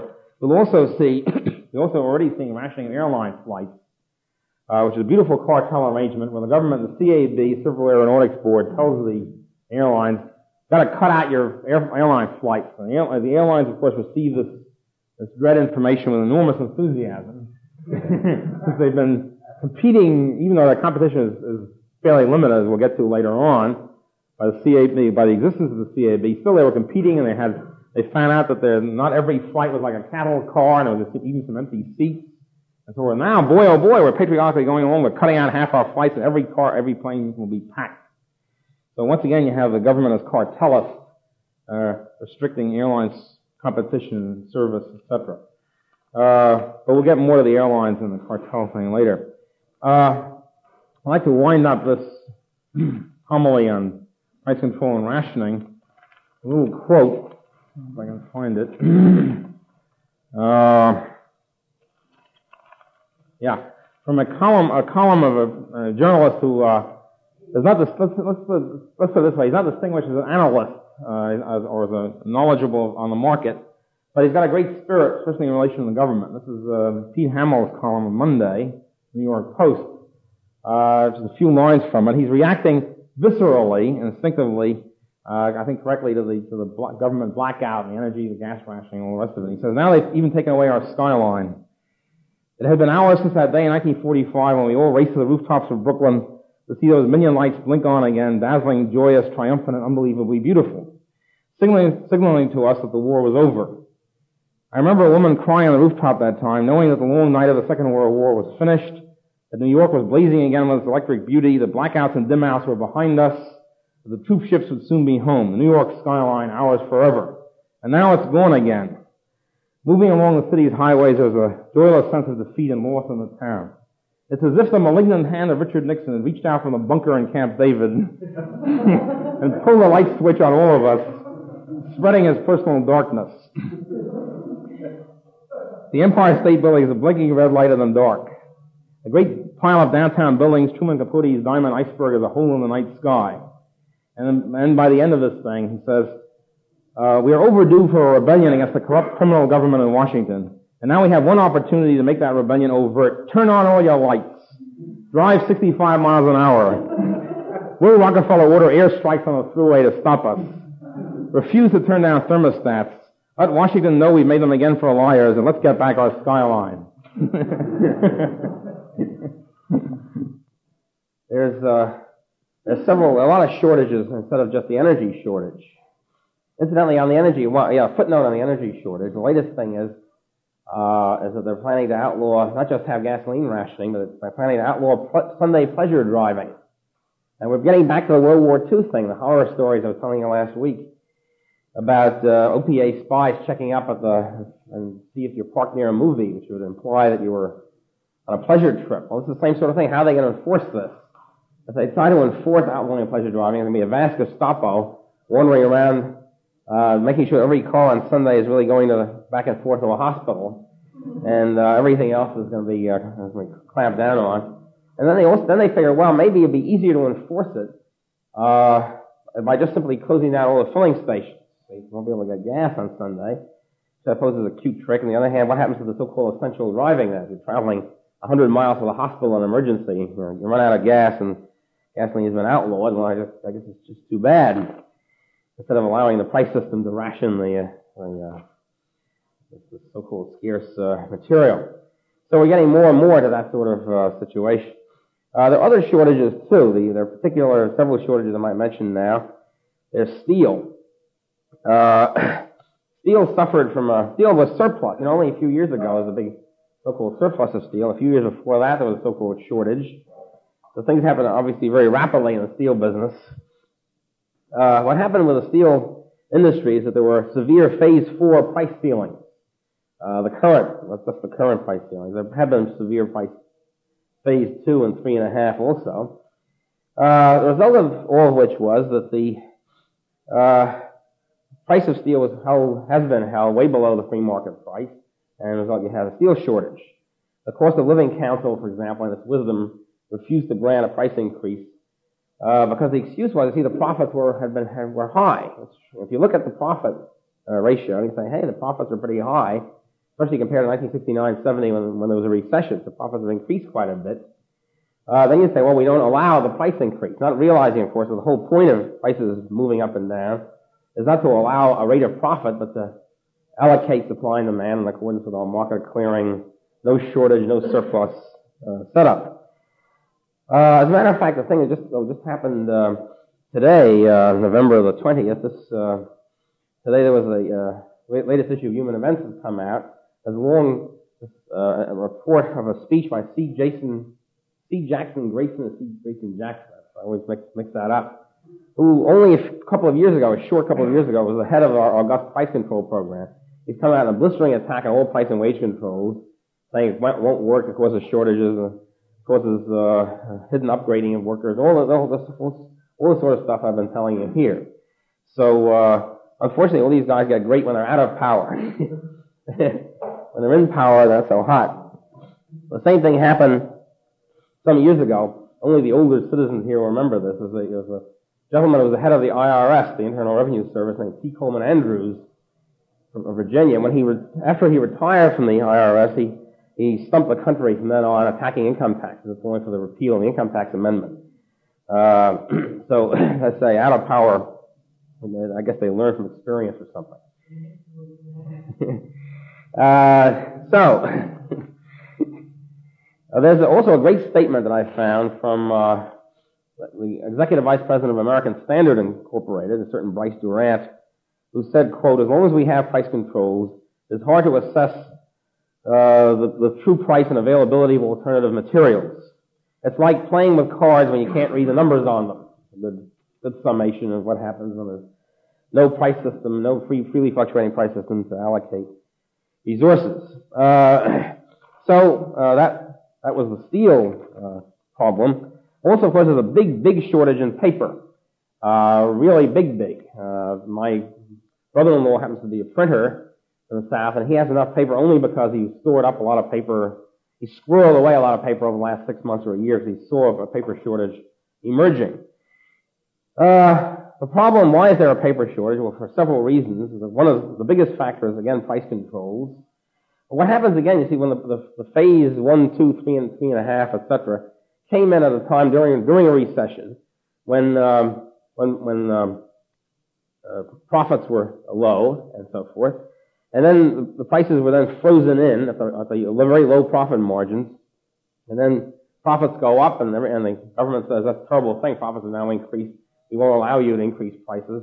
And so we're stuck with a paper uh, price way below the free market. And this generates, uh, generates the famous paper shortage. Uh, the, um, there's no shortage, by the way, in lumber and plywood, uh, only in the paper part of the industry. Uh, the what happened to lumber and plywood was a healthy falling off of residential mortgages uh, because of the building crunch in 1973. So that's and the interest rate going up. So that so the shortages are, are a function again of the price control setup. Again, uh, not exactly creating a shortage, but but causing paper to be much much less plentiful supply, declining supply. Uh, again, we have very very heavily in the picture the environmental crazies, as I mentioned last week who, because uh, paper is certainly the most, probably the most polluting of all industries, uh, and so was a massive closing up of paper mills. Uh, all the old paper mills in Wisconsin and, and, and uh, other areas, New England, etc., were shut down, and of course that led to a, a dropping off, a shift to the left of the supply curve for paper, which of course created more of a shortage if you have, because uh, the free market price then became even higher. Uh, I thought of a bon mot in a speech I gave this week, last week on price controls, uh, which I may as well uh, use here also, uh, which is that uh, uh, explaining the difference between scarcity and shortage, between the shift of the supply curve to the left and a shortage, which means you can't get anything of the existing price. Uh, Rembrandts, for example, are very, very scarce, nobody ever talks about a Rembrandt shortage. I mean, if you want, if you want to buy a Rembrandt, always, they're always available for the two million or whatever you want to kick in for it. The point is, even though very, very scarce and not likely to increase in supply, uh, nobody worries. There's no griping about a Rembrandt shortage because you pay the free market price, which balances supply and demand. Uh, also, there's a cement shortage, uh, which again, the two things involved. Again, we have almost a litany here. You know what the two things are. One is price controls, imposed during a period of recession, locked in with a very low rate of return, uh, and so forth, and preventing uh, new plants from being built, new cement plants. And secondly, environmentalists who are worrying about the uh, pollution caused by cement uh, uh, plants, leading to a closing down of a lot of old, the old cement plants and you know, decreasing the supply. So uh, we're, we're also, of course, another thing is the final sort of icing of the cake is the cement factories tend to use a lot of natural gas as fuel, and there's a big natural gas shortage caused by the government's price regulation, so forth. There's all, all things. One thing about the market is everything impinges on everything else. All right. Uh, I come now to a couple of special areas of price control, which, apart from the from the uh, from the current uh, disaster, there are certain areas of price control which have been going on for many years, and we have where we have shortages, sort of almost as a permanent fact of life in America and almost, almost accepted as such. because people really, we've gotten to this point, don't know any better. There is, for example, in New York City, we have a special, uh, it blaze the path on a special permanent shortage, which most of the public doesn't know about in America, and that's, uh, an apartment shortage. Uh, you can't find uh, apartments uh, very easily, if, if, at all. The, uh, the apartment shortage in Manhattan, the chronic apartment shortage, has been going on since approximately 1940, uh, came in, not coincidentally, with the rent control law, which was passed at the same time. New York City is one of the few cities in America that has rent control. I think there are a few others that, the benighted fashion just put it in, put it in again last year.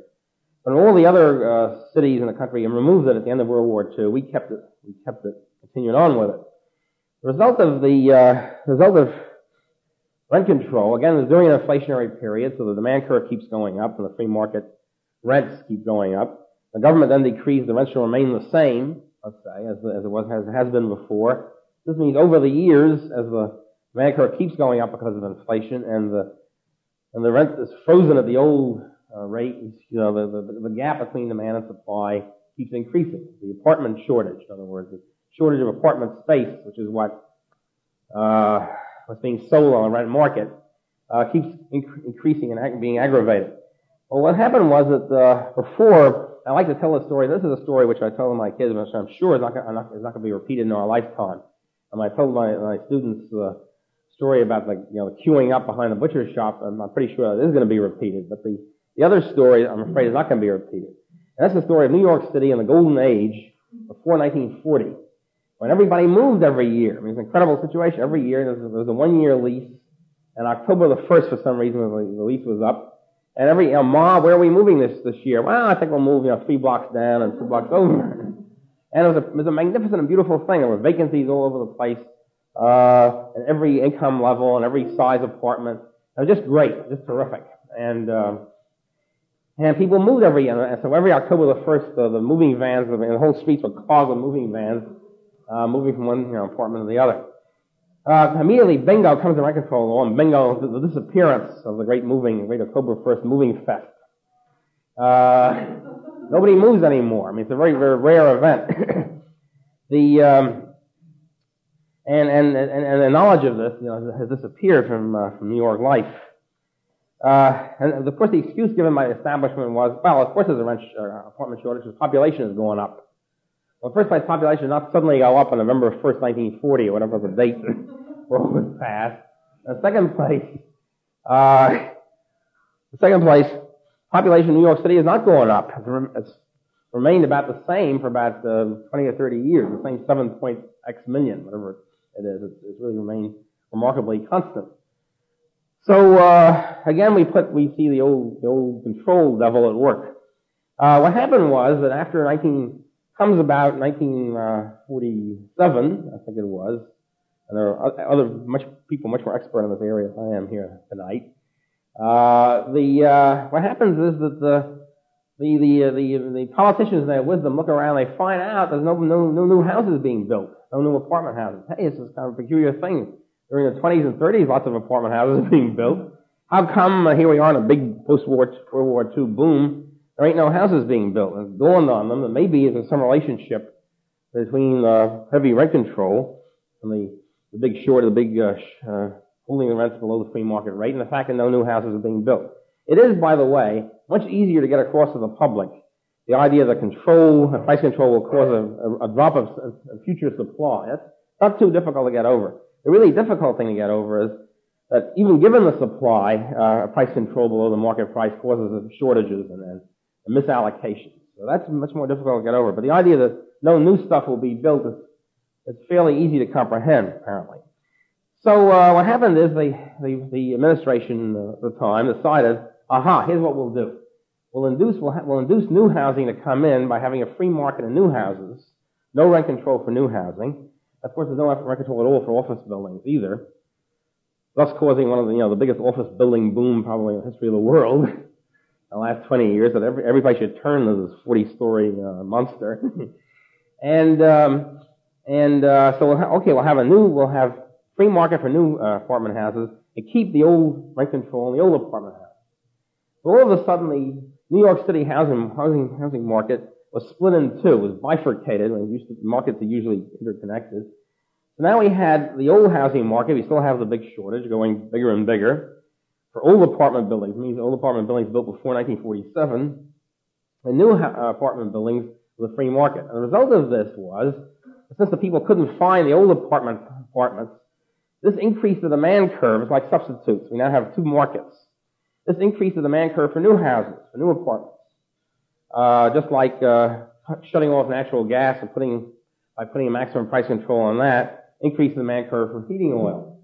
So this means it's increased the demand curve for new apartments, and this increase meant that the free market rent for the new apartments um, was much higher than it would have been without the rent control system.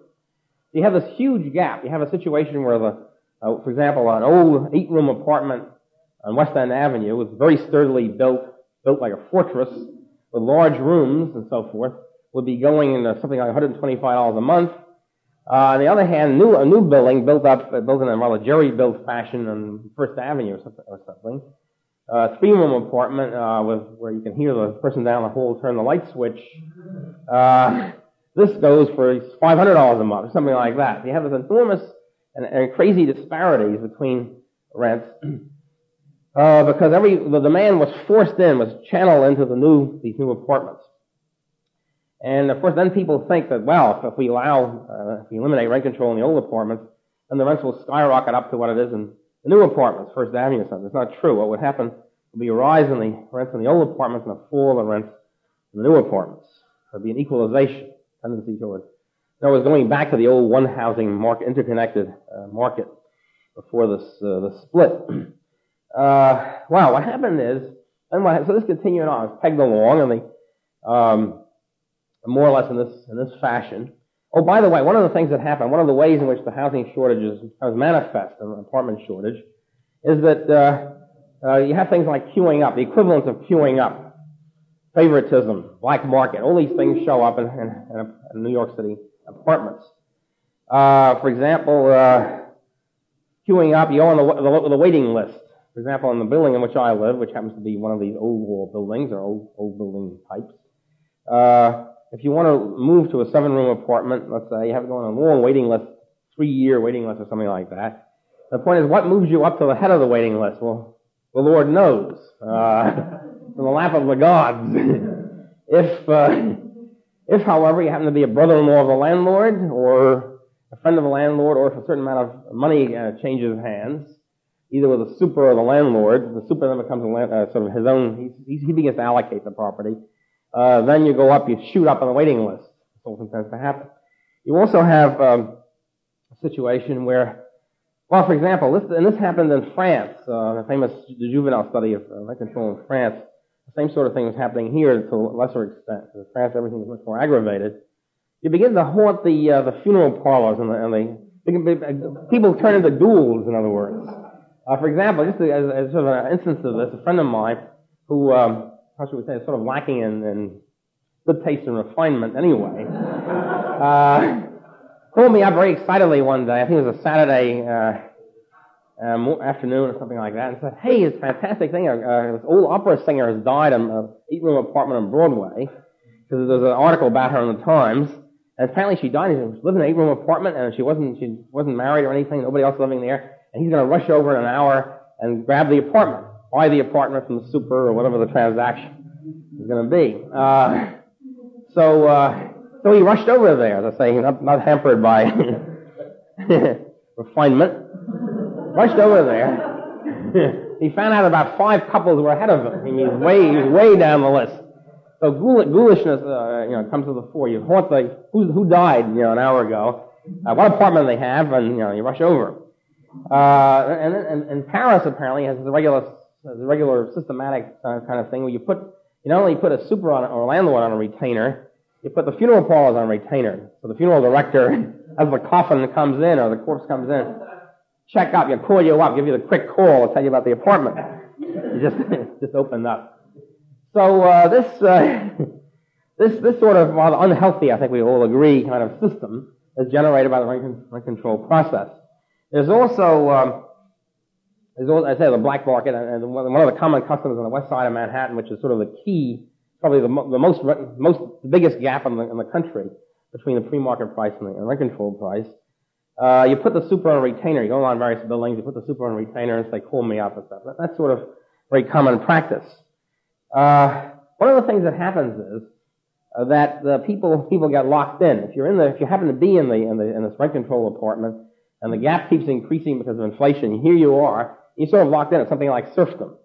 So what you have typically in the west side of Manhattan, you have the following kind of scenario, as they say. Uh, a, a couple a couple moving with two or three kids moves into an eight room apartment in Central Park West, West End Avenue in the 1930s, when the apartment was I don't know eighty five dollars a month.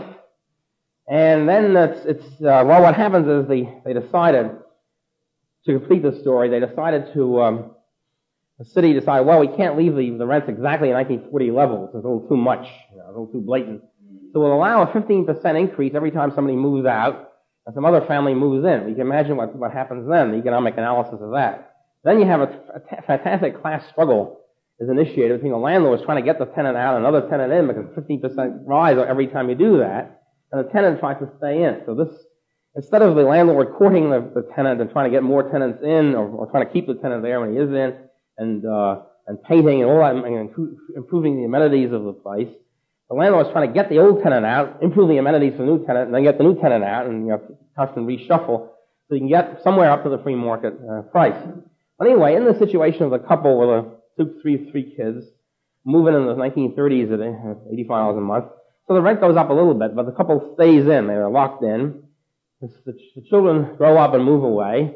The husband dies, and you have a little old widow, an eight-room apartment paying $120 a month. And, uh, the free market rate is something like 500 So the, uh, and the thing is, the widow can't move because if she moves any, any other apartment, say in a new building, available apartment would be like one room for 300 a month, something like that. So, so the, uh, little old lady is locked in. You have this fantastic, what's known as uh, space hoarding, so to speak certainly not her fault. I mean, I think that's the situation. Whereas younger couples getting married or new people coming in from out of town have to go to the Park Avenue, the First Avenue apartment and pay the $400 for the two rooms. You have this tremendous misallocation of where a new family, just because they're new, just because they're new, newly arrived on the scene, get penalized, whereas an old family sort of, it's like serfdom. An old family got the seniority and you're there uh, forever. Uh, another thing that happens, another peculiar and bizarre thing here is that uh, what the rent is uh, purely depends on whether the person, how many times people have moved in and out. So you can have on the same floor, same house, the floor above and the floor below, you can have the same apartment, one going for $85 a month and the other going for 400 depending on how many times people have moved out. If you have the serfdom situation, the little old lady still hanging on, you have a very low price. The other hand, people have moved in and out a lot. You have a much, much higher price. Really, really insane kind of housing allocation. I mean, nobody, nobody can possibly defend this any kind of uh, any kind of economic principle. So uh, again, of course, a result of uh, rent control. What, finally, what happened then was um, uh, in the late '60s, I think it was. I forget now. It was around the middle of the late '60s. The New York City government, in its wisdom, passed a, a new improved zoning law. Uh, the zoning laws are always designed to help the public give fresh air and grass and everything, all that sort of nonsense for the New York the sweltering New York City masses. And each time, of course, they do that, they impose drastic restrictions on, the, on how, much, how much can be built. There have to be setbacks every few feet. As a result, this cuts down the supply of new houses. This, of course, is not taken into consideration, presumably, by the uh, city planners. So, uh, because you, you might, if you could only build a building with, you know, uh, with almost all the lot, a very expensive lot taken up with grass or something, uh, you might have beautifully grassy buildings. The other hand, might have might not have too many buildings at all as a result of this this uh, imposition. So anyway, so the the uh, real estate business was given several years grace and several years warning. The zoning law is going to go into effect in a few years, and so of course there was a fantastic rush to build buildings quickly, build new apartment buildings to get in before the crazy zoning law comes in, when the whole the whole housing market will be clobbered forevermore. So there's this big bulge, supply, a sort of a a sudden bulge in the mid-60s and supply curve to the right in, uh, in new houses, new apartments. As a result, for the first and probably last time in the history of New York City, we had a fall in rents in, in new buildings. Uh, almost back to the golden age of the 1930s. Not quite, but it was sort of a, a trailing clouds of glory from the past. Uh, for example, during the 1930s, the way your rents I mean, the way you cut rents, you don't, you don't start off by cutting rents, that's pretty drastic. What you do is you offer concessions. In other words, you offer one month or two months or three months free rent for the person to move in and sign a two or three year lease. So this is a form of rent cut, but it's not a sort of an official form. You can, you know, retract the concession much more easily. You can, uh, jack the price up again. So, so they started offering, new buildings were offering concessions, uh, rental concessions for the first time since the 1930s. It was a beautiful thing to watch. There are actually vacancies and signs, vac- uh, vacancy signs instead of uh, instead of the old uh, under the table uh, bribes, that sort of stuff.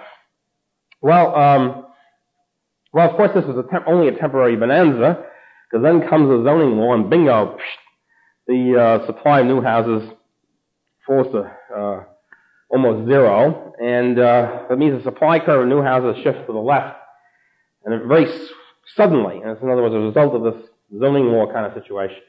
So the result of this is that when the leases come up, two, three year leases come up uh, for the new, for the post 1947 housing, all of a sudden the free market price is going way up. In other words, because of this bulge and then uh, bulge the other way after the zoning law went into effect.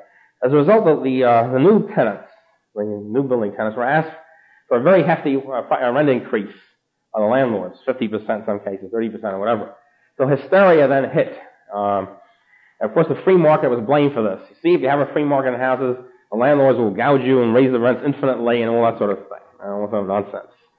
Uh, you can't trust the market, and the, the, the new building tenants, many of whom were quite wealthy, of course. I mean, there's a sort of a, a sort of a, a sort of a knee-jerk response that tenants are always poor and landlords are always wealthy. So that's a lot of nonsense. Are lots of little old ladies have like one, one apartment building, you know, um, apartment building with two families. They'll get small income out of it. And there are lots of very, very wealthy tenants. Uh, the Rock, Nelson Rockefeller used to be a tenant before the Park Avenue building went co-op. So uh, you don't have to really bleed for the tenant per se. uh, so, so the tenants put enormous pressure uh, uh, on the city government to do something about this. Put on and, and city government responded, funding uh, put on rent control on new on new buildings for the first time since 1947. So now we have two two different types types of rent control. We have the the old law rent control, the pre-47, the really rugged one, and you have a peculiar thing called rent stabilization for the new buildings, where you allow 15%, maximum 15% increase per year or something like that. So, of course, the result of this was a totally clobber new build, new residential buildings. And who, who in blazes, if you're in the construction, building construction business, who would build a, a residential building at all now, uh, when you can just as easily build an office building, uh, and know that you're going to be free from rent, from rent control forevermore. In contrast, so, well, finally, uh, in 1971, a little bit of sanity hit the housing situation when the famous Urstadt report was uh, issued. The New York State Housing Commissioner, Charles Urstadt, who said, well, really the whole problem of apartment shortage in New York City is the, is the rent control. And he, I guess he would have liked to have gotten rid of rent control altogether. That was politically impossible. So he, he, does, he pushed through the legislature the so-called vacancy control law, which, uh, vacancy decontrol law, which decontrols apartments as soon as they become empty. Of course, and, and continues the old price rent, 15% or whatever, some other formula, continues the old severe rent control for if, your, the tenant stays, stays in there. Of course, this sets up a fantastic class struggle. Because that means if, you kick, if you're able to kick the tenant out, the whole thing, you go up to the free market rent, if the tenant clings there for dear life, uh, he stays there, he or she stays there to 40%, 50% below. So uh, as a result, they pass all sorts of laws, uh, uh special hotline, uh, uh, housing bureaus would stay open 24 hours a day or something and make sure, you know, call up whenever the landlord uh, dumps garbage in your window, or whatever so, um, well, what happened, this has not really been tested very well because as soon as no, the thing, the law was only into effect, the vacancy control law was only in effect for about two months when President Nixon passes his uh, freeze. And then federal rent controls came in, and then, then everything got messed up. I'm not really sure what's going on. I think now, for the last six months or a year or so, it's, the, vacancy, the state vacancy decontrol law has been in, in use, in practice. I don't know, I don't know the effect of it, except there's a lot of hysteria to eliminate altogether and go back to the old rent control, which is essentially the current situation. So anyway, we've managed to have a 30, because of wartime, the shortage of, the rent shortage of course was blamed on wartime as well as population. Uh, the war has been over now. World War II has been over for, what is it, uh, almost 30 years. And the emergency rent control still remains in force. and of course the shortage remains in force. Uh, all right, there are other areas where, well, I should mention, I mentioned France also in passing. Bertrand de Jouvenel wrote an excellent, excellent little pamphlet on rent control in, in France, particularly in Paris. And he wrote it in 1948, and uh, apparently the situation is more or less the same now. And he got the same sort of uh, situation, except more severe, where rents have remained not too much higher than they were in 1914, and prices are astronomically higher. And so people, a wealthy person, for example, might pay 1% of his income in rent, uh, or $1 a month or something like that for rent. I mean, the whole thing, as a result of this, you can't rent any apartment at all. You, you buy an apartment, which is, which incidentally is happening in West Side of Manhattan also, where you simply, the building goes co-op, in quotes, so that instead of renting an apartment, you have to buy it. The result of this gets completely out from under the rent control law. There's no price control on on co-ops on, on buying the whole whole apartment. So that means there's plenty of apartments available if you have the money to buy it. So the poor, I mean, so here rent control originally supposed to come in to help poor tenants, help out the poor tenant. Now we're getting more and more in a situation where the only time you can be a tenant, so to speak, is when you're not a tenant, when you have, when you got the scratch to buy the whole apartment. Which is a rather peculiar kind of uh, reverse effect. At any rate, uh, the, uh, Coming on to, and I, I should say also that in Europe, uh, rent control is very severe. Uh, Scandinavian countries and France and Israel and so forth, The result of which the apartment shortage is very severe. It's correspondingly uh, severe. Uh, there are other areas where it's not quite as obvious where, where price control does its work in causing uh, causing shortages. For example, we've had a problem for quite a few years of airport congestion, particularly at peak peak hours. Uh, and here I commend, the, commend your attention to an excellent pamphlet on airport called Airports and Congestion, something like that, by Ross Eckert, put out by the American Enterprise Institute. Um, what happens? What happens is, so what you have is, is a shortage of of uh, airspace there on the airport. All right. So what's going on here? Why is there a shortage? Well, again, of course, we always look for government. The case of airports, airports are airports are universally owned by owned by municipal government. Apparently, um, it's become part of the American heritage that you can't have a private commercial airport.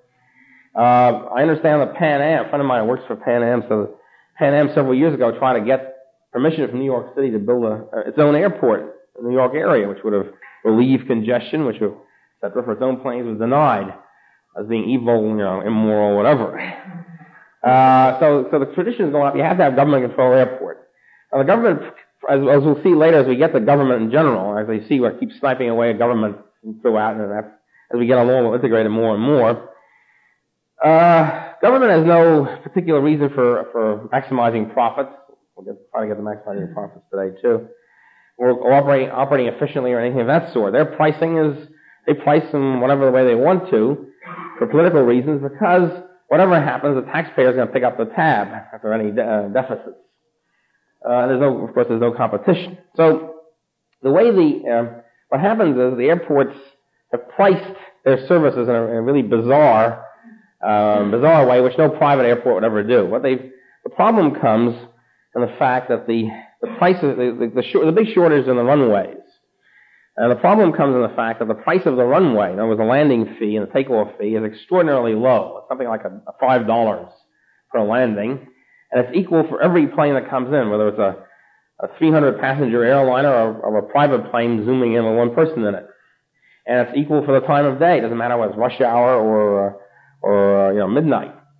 So the result of all this is that the demand for airport runways uh, is much higher in the rush hour periods and would be much higher. I mean, certainly Pan Am would be willing to pay a lot more than, than Joe Blow's private plane for landing. The result of that fantastically push the price of runways way, way below the free market price and cause congestion in these points. And it also means, and how do you, how do you ration shortages, uh, short, uh, this kind of shortage, ration by queuing up in this case. So uh, queuing up, of course, in the airlines is stacking up. The Pan Am circles for an hour, so, so the two private planes happen to get there first. It's, it's, all, it's like a line. You can't reserve your space. Pan Am can't say, I'll reserve runway 5 of uh, Kennedy Airport at 5 o'clock. No, no, you take your chances. And if you get there, if it happens to be two private planes zooming in ahead of you, it's just tough luck. So this sort of, uh, so this, here we have a system of congestion being a shortage of, of space, uh, brought about by this, uh, by this crazy pricing policy, pushing, keeping airport runways way below the market price. Uh, the Eckert pamphlet goes into a whole discussion of what happens, uh, what happened, for example, when, um, when Kennedy Airport, I think, raised its, its price for its landing fees from something like five dollars to something like twenty-five dollars. And really, and twenty-five dollars is pretty small too. But yet, just this little increase pushed out enormously relieved congestion because it pushed out a lot of the private planes. It wouldn't pay. I mean, you think after all, if a guy has a private plane, he's pretty, pretty, pretty rich. But still in all, that extra twenty dollars was a, stuck in his craw, and they tended to shift from Kennedy Airport to the little airports in Westchester, etc., where which was designed for private planes, which is supposed to handle these people. But of course, who wants to land in Westchester when you can land in Kennedy and nip into Manhattan very quickly? But that extra twenty dollars was apparently a good incentive not to do that, to, to spend five dollars to land in Westchester. So just that, and that, and that with hardly a market clearing uh, price increase, but that, that, that, that itself was a point of the way. Also, of course, the idea of, of uh, charging passengers, for example, higher fares in rush hours than in off hours, uh, very, is an intelligent thing, and would help the problem too. Uh, however, the really, the really gut, the really guts of the thing is this air, the, uh, the runway caper, uh, which is still most, still way below the free market level. Uh, and as, and what happens, as I say, what happens is that since Pan Am is much more willing to pay, the, say, hundred dollars even than, than a, per, a single person the pleasure, pleasure of flying on Sunday or any other time, uh, uh, the, the pleasure flyer will go up to Westchester and have the, uh, and, and, and, and take longer to come into the city. Uh, why, in the meantime, while they're doing this, the airports also have another peculiar pricing system. They give monopoly concessions to, well, the concessionaires. The concessionaires then charge monopoly prices. So, and, and Eckert, so there's a whole study been done, for example, the price of a sandwich at an airport restaurant and, you know, comparable restaurant, restaurant very close by, you get sort of a, and the airport sandwich is a much higher price, probably also poorer in quality, although it's difficult, difficult to, for a scholar to gauge. but, so the point is, you have this, so, you have these, you have this monopoly, you have the monopoly concession. The, the concessionaire charges a monopoly price, and the concessionaire shares the monopoly gain with the airport. In other words, the airport is a, sort of like a kickback uh, to the airport itself. And then, and the airport expects to get most of its money to, to recoup, to break even or make money on, on from the concessionaires. And whatever it doesn't, whatever it, it, it fails to, you know, whatever deficits it has in the concessionaire business, that, that, that's what it charges for the runways. Instead of charging a market clearing price for the runways, it simply charges as little as it can, uh, what the, you know, the customers have left over after they've been stocked for the crummy sandwiches. So, uh, and the insurance, and there are all sorts of concessions in airports which designed to charge monopoly prices. Uh, so, uh, again, if we have private airports, and there's no reason why we can't have private airports, uh, uh, this, this sort of pricing system would not be would not be going on. There's another, of course, uh, uh, very prominent form of shortage and congestion, even more prominent than the airports, and that's uh, traffic congestion in big cities. Uh, rush hour. New York City is getting to the point where any hour Manhattan is uh, congested. Uh, well, what you have again is a shortage of traffic, a shortage of street space. And of course, this is not unrelated to the fact that the owners of the streets, invariably and everywhere, are government. Uh, how does government price the streets? Well, they, they price them in a very irrational manner, put it that way. Uh, not in a market clearing manner. If they did, there wouldn't be any, there wouldn't be a custom congestion. The pricing, um, the government excuse, excuse is that they're, well, that's alright, they're pricing, uh, by use, by the user tax on gasoline. So the tax of the, you pay per gallon of gasoline goes for the highways and all that sort of stuff. So it all balances out. Well, first place, it doesn't really balance out, but aside from that, uh, the point is you're spending, um, as much money then, for, for, for, to drive, it costs you as much to drive around uh, Upper Westchester at 3 a.m. as it does to drive around Midtown Manhattan at 5 p.m. So the fact that you're, you're spending money per gallon doesn't really mean a, a darn thing. It doesn't. It's not a market clearing kind of kind of price. No private street owner in his right mind would ever price in that manner. So what kind of pricing will there be? Well, obviously there'd be, we can't, we can't predict in detail how the market would operate, but obviously it'd be in a way to charge more money for con- congested streets than for non-congested streets, for outlying areas. Uh, there can be all sorts of devices to do this. There's uh, various economists, by the way, even non-market economists have gotten interested in this area as sort of an intellectual game. How, how could this operate? Come up with interesting suggestions. Uh, one way is to have a special sticker, I mean, like a license. So instead of having just a regular license, you have the sticker on the window, whatever, which uh, which you have to pay for either per week or per month or per day, whatever. Uh, can be always adjusted, which would be very expensive and, and allow you to drive around the Midtown area from four to six or something like that. Uh, and the price will be charged in a market market clearing manner. The same thing can be done for parking. The parking fees, unless, of course, parking is again mostly handled by government, and street parking uh, certainly. And uh, parking fees are very peculiar. They're invariably way underpriced, way way below the free market price. And as a result, there's a big parking sh- parking space shortage. Uh, plus the fact that priced in a peculiar way, so that um, very often they're priced such a way that it, you're, you're subsidized for spending more time there. In other words, if you park for four hours, of course you're less per hour than if you park for a half hour. Of course, if you want to get, if you want to have a high turnover and clear the clear the uh, clear the uh, market for parking, you should do just the opposite. You charge more for a longer period and try to induce the guy to get out so the new car can come in. Uh, the governments almost never do that. Uh, so what you would have, and the thing is, what the government does, this is typical government activity, either they subsidize the parking so the price is zero in effect, almost virtually zero for uh, park, for street space, which, so you have tremendous congestion. And then, or they say, well, what we have to do, there's no getting around, we have to ban all cars from Manhattan, or from Midtown Manhattan, prohibit them, you know, stop them, shoot anybody who comes in, uh, comes in the 42nd Street. It's a typical government kind of activity where either you, either something is free, either you subsidize it so it's completely free, or else you prohibit it altogether. Uh, obviously, what the market would do, if the market were allowed in this situation, is to gauge this thing and you know and set the, and price it and set the price in such a way as to clear the market. And everybody would be happy. There'd be no shortage of parking space. It'd be fairly expensive, perhaps, but that's the way it should be, since that would be allocating the scarce space for the, the intense demand.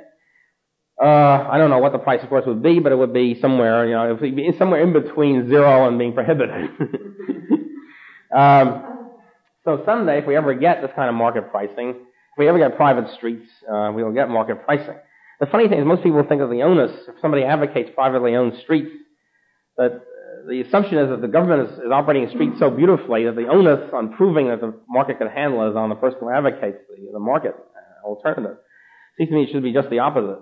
Certainly in New York City, the streets are miserable, dirty, littered, and, uh, and congested. And, uh, difficult to see how any private street company can do any worse. So just, as, just, as, just on empirical grounds, one would think they would try it.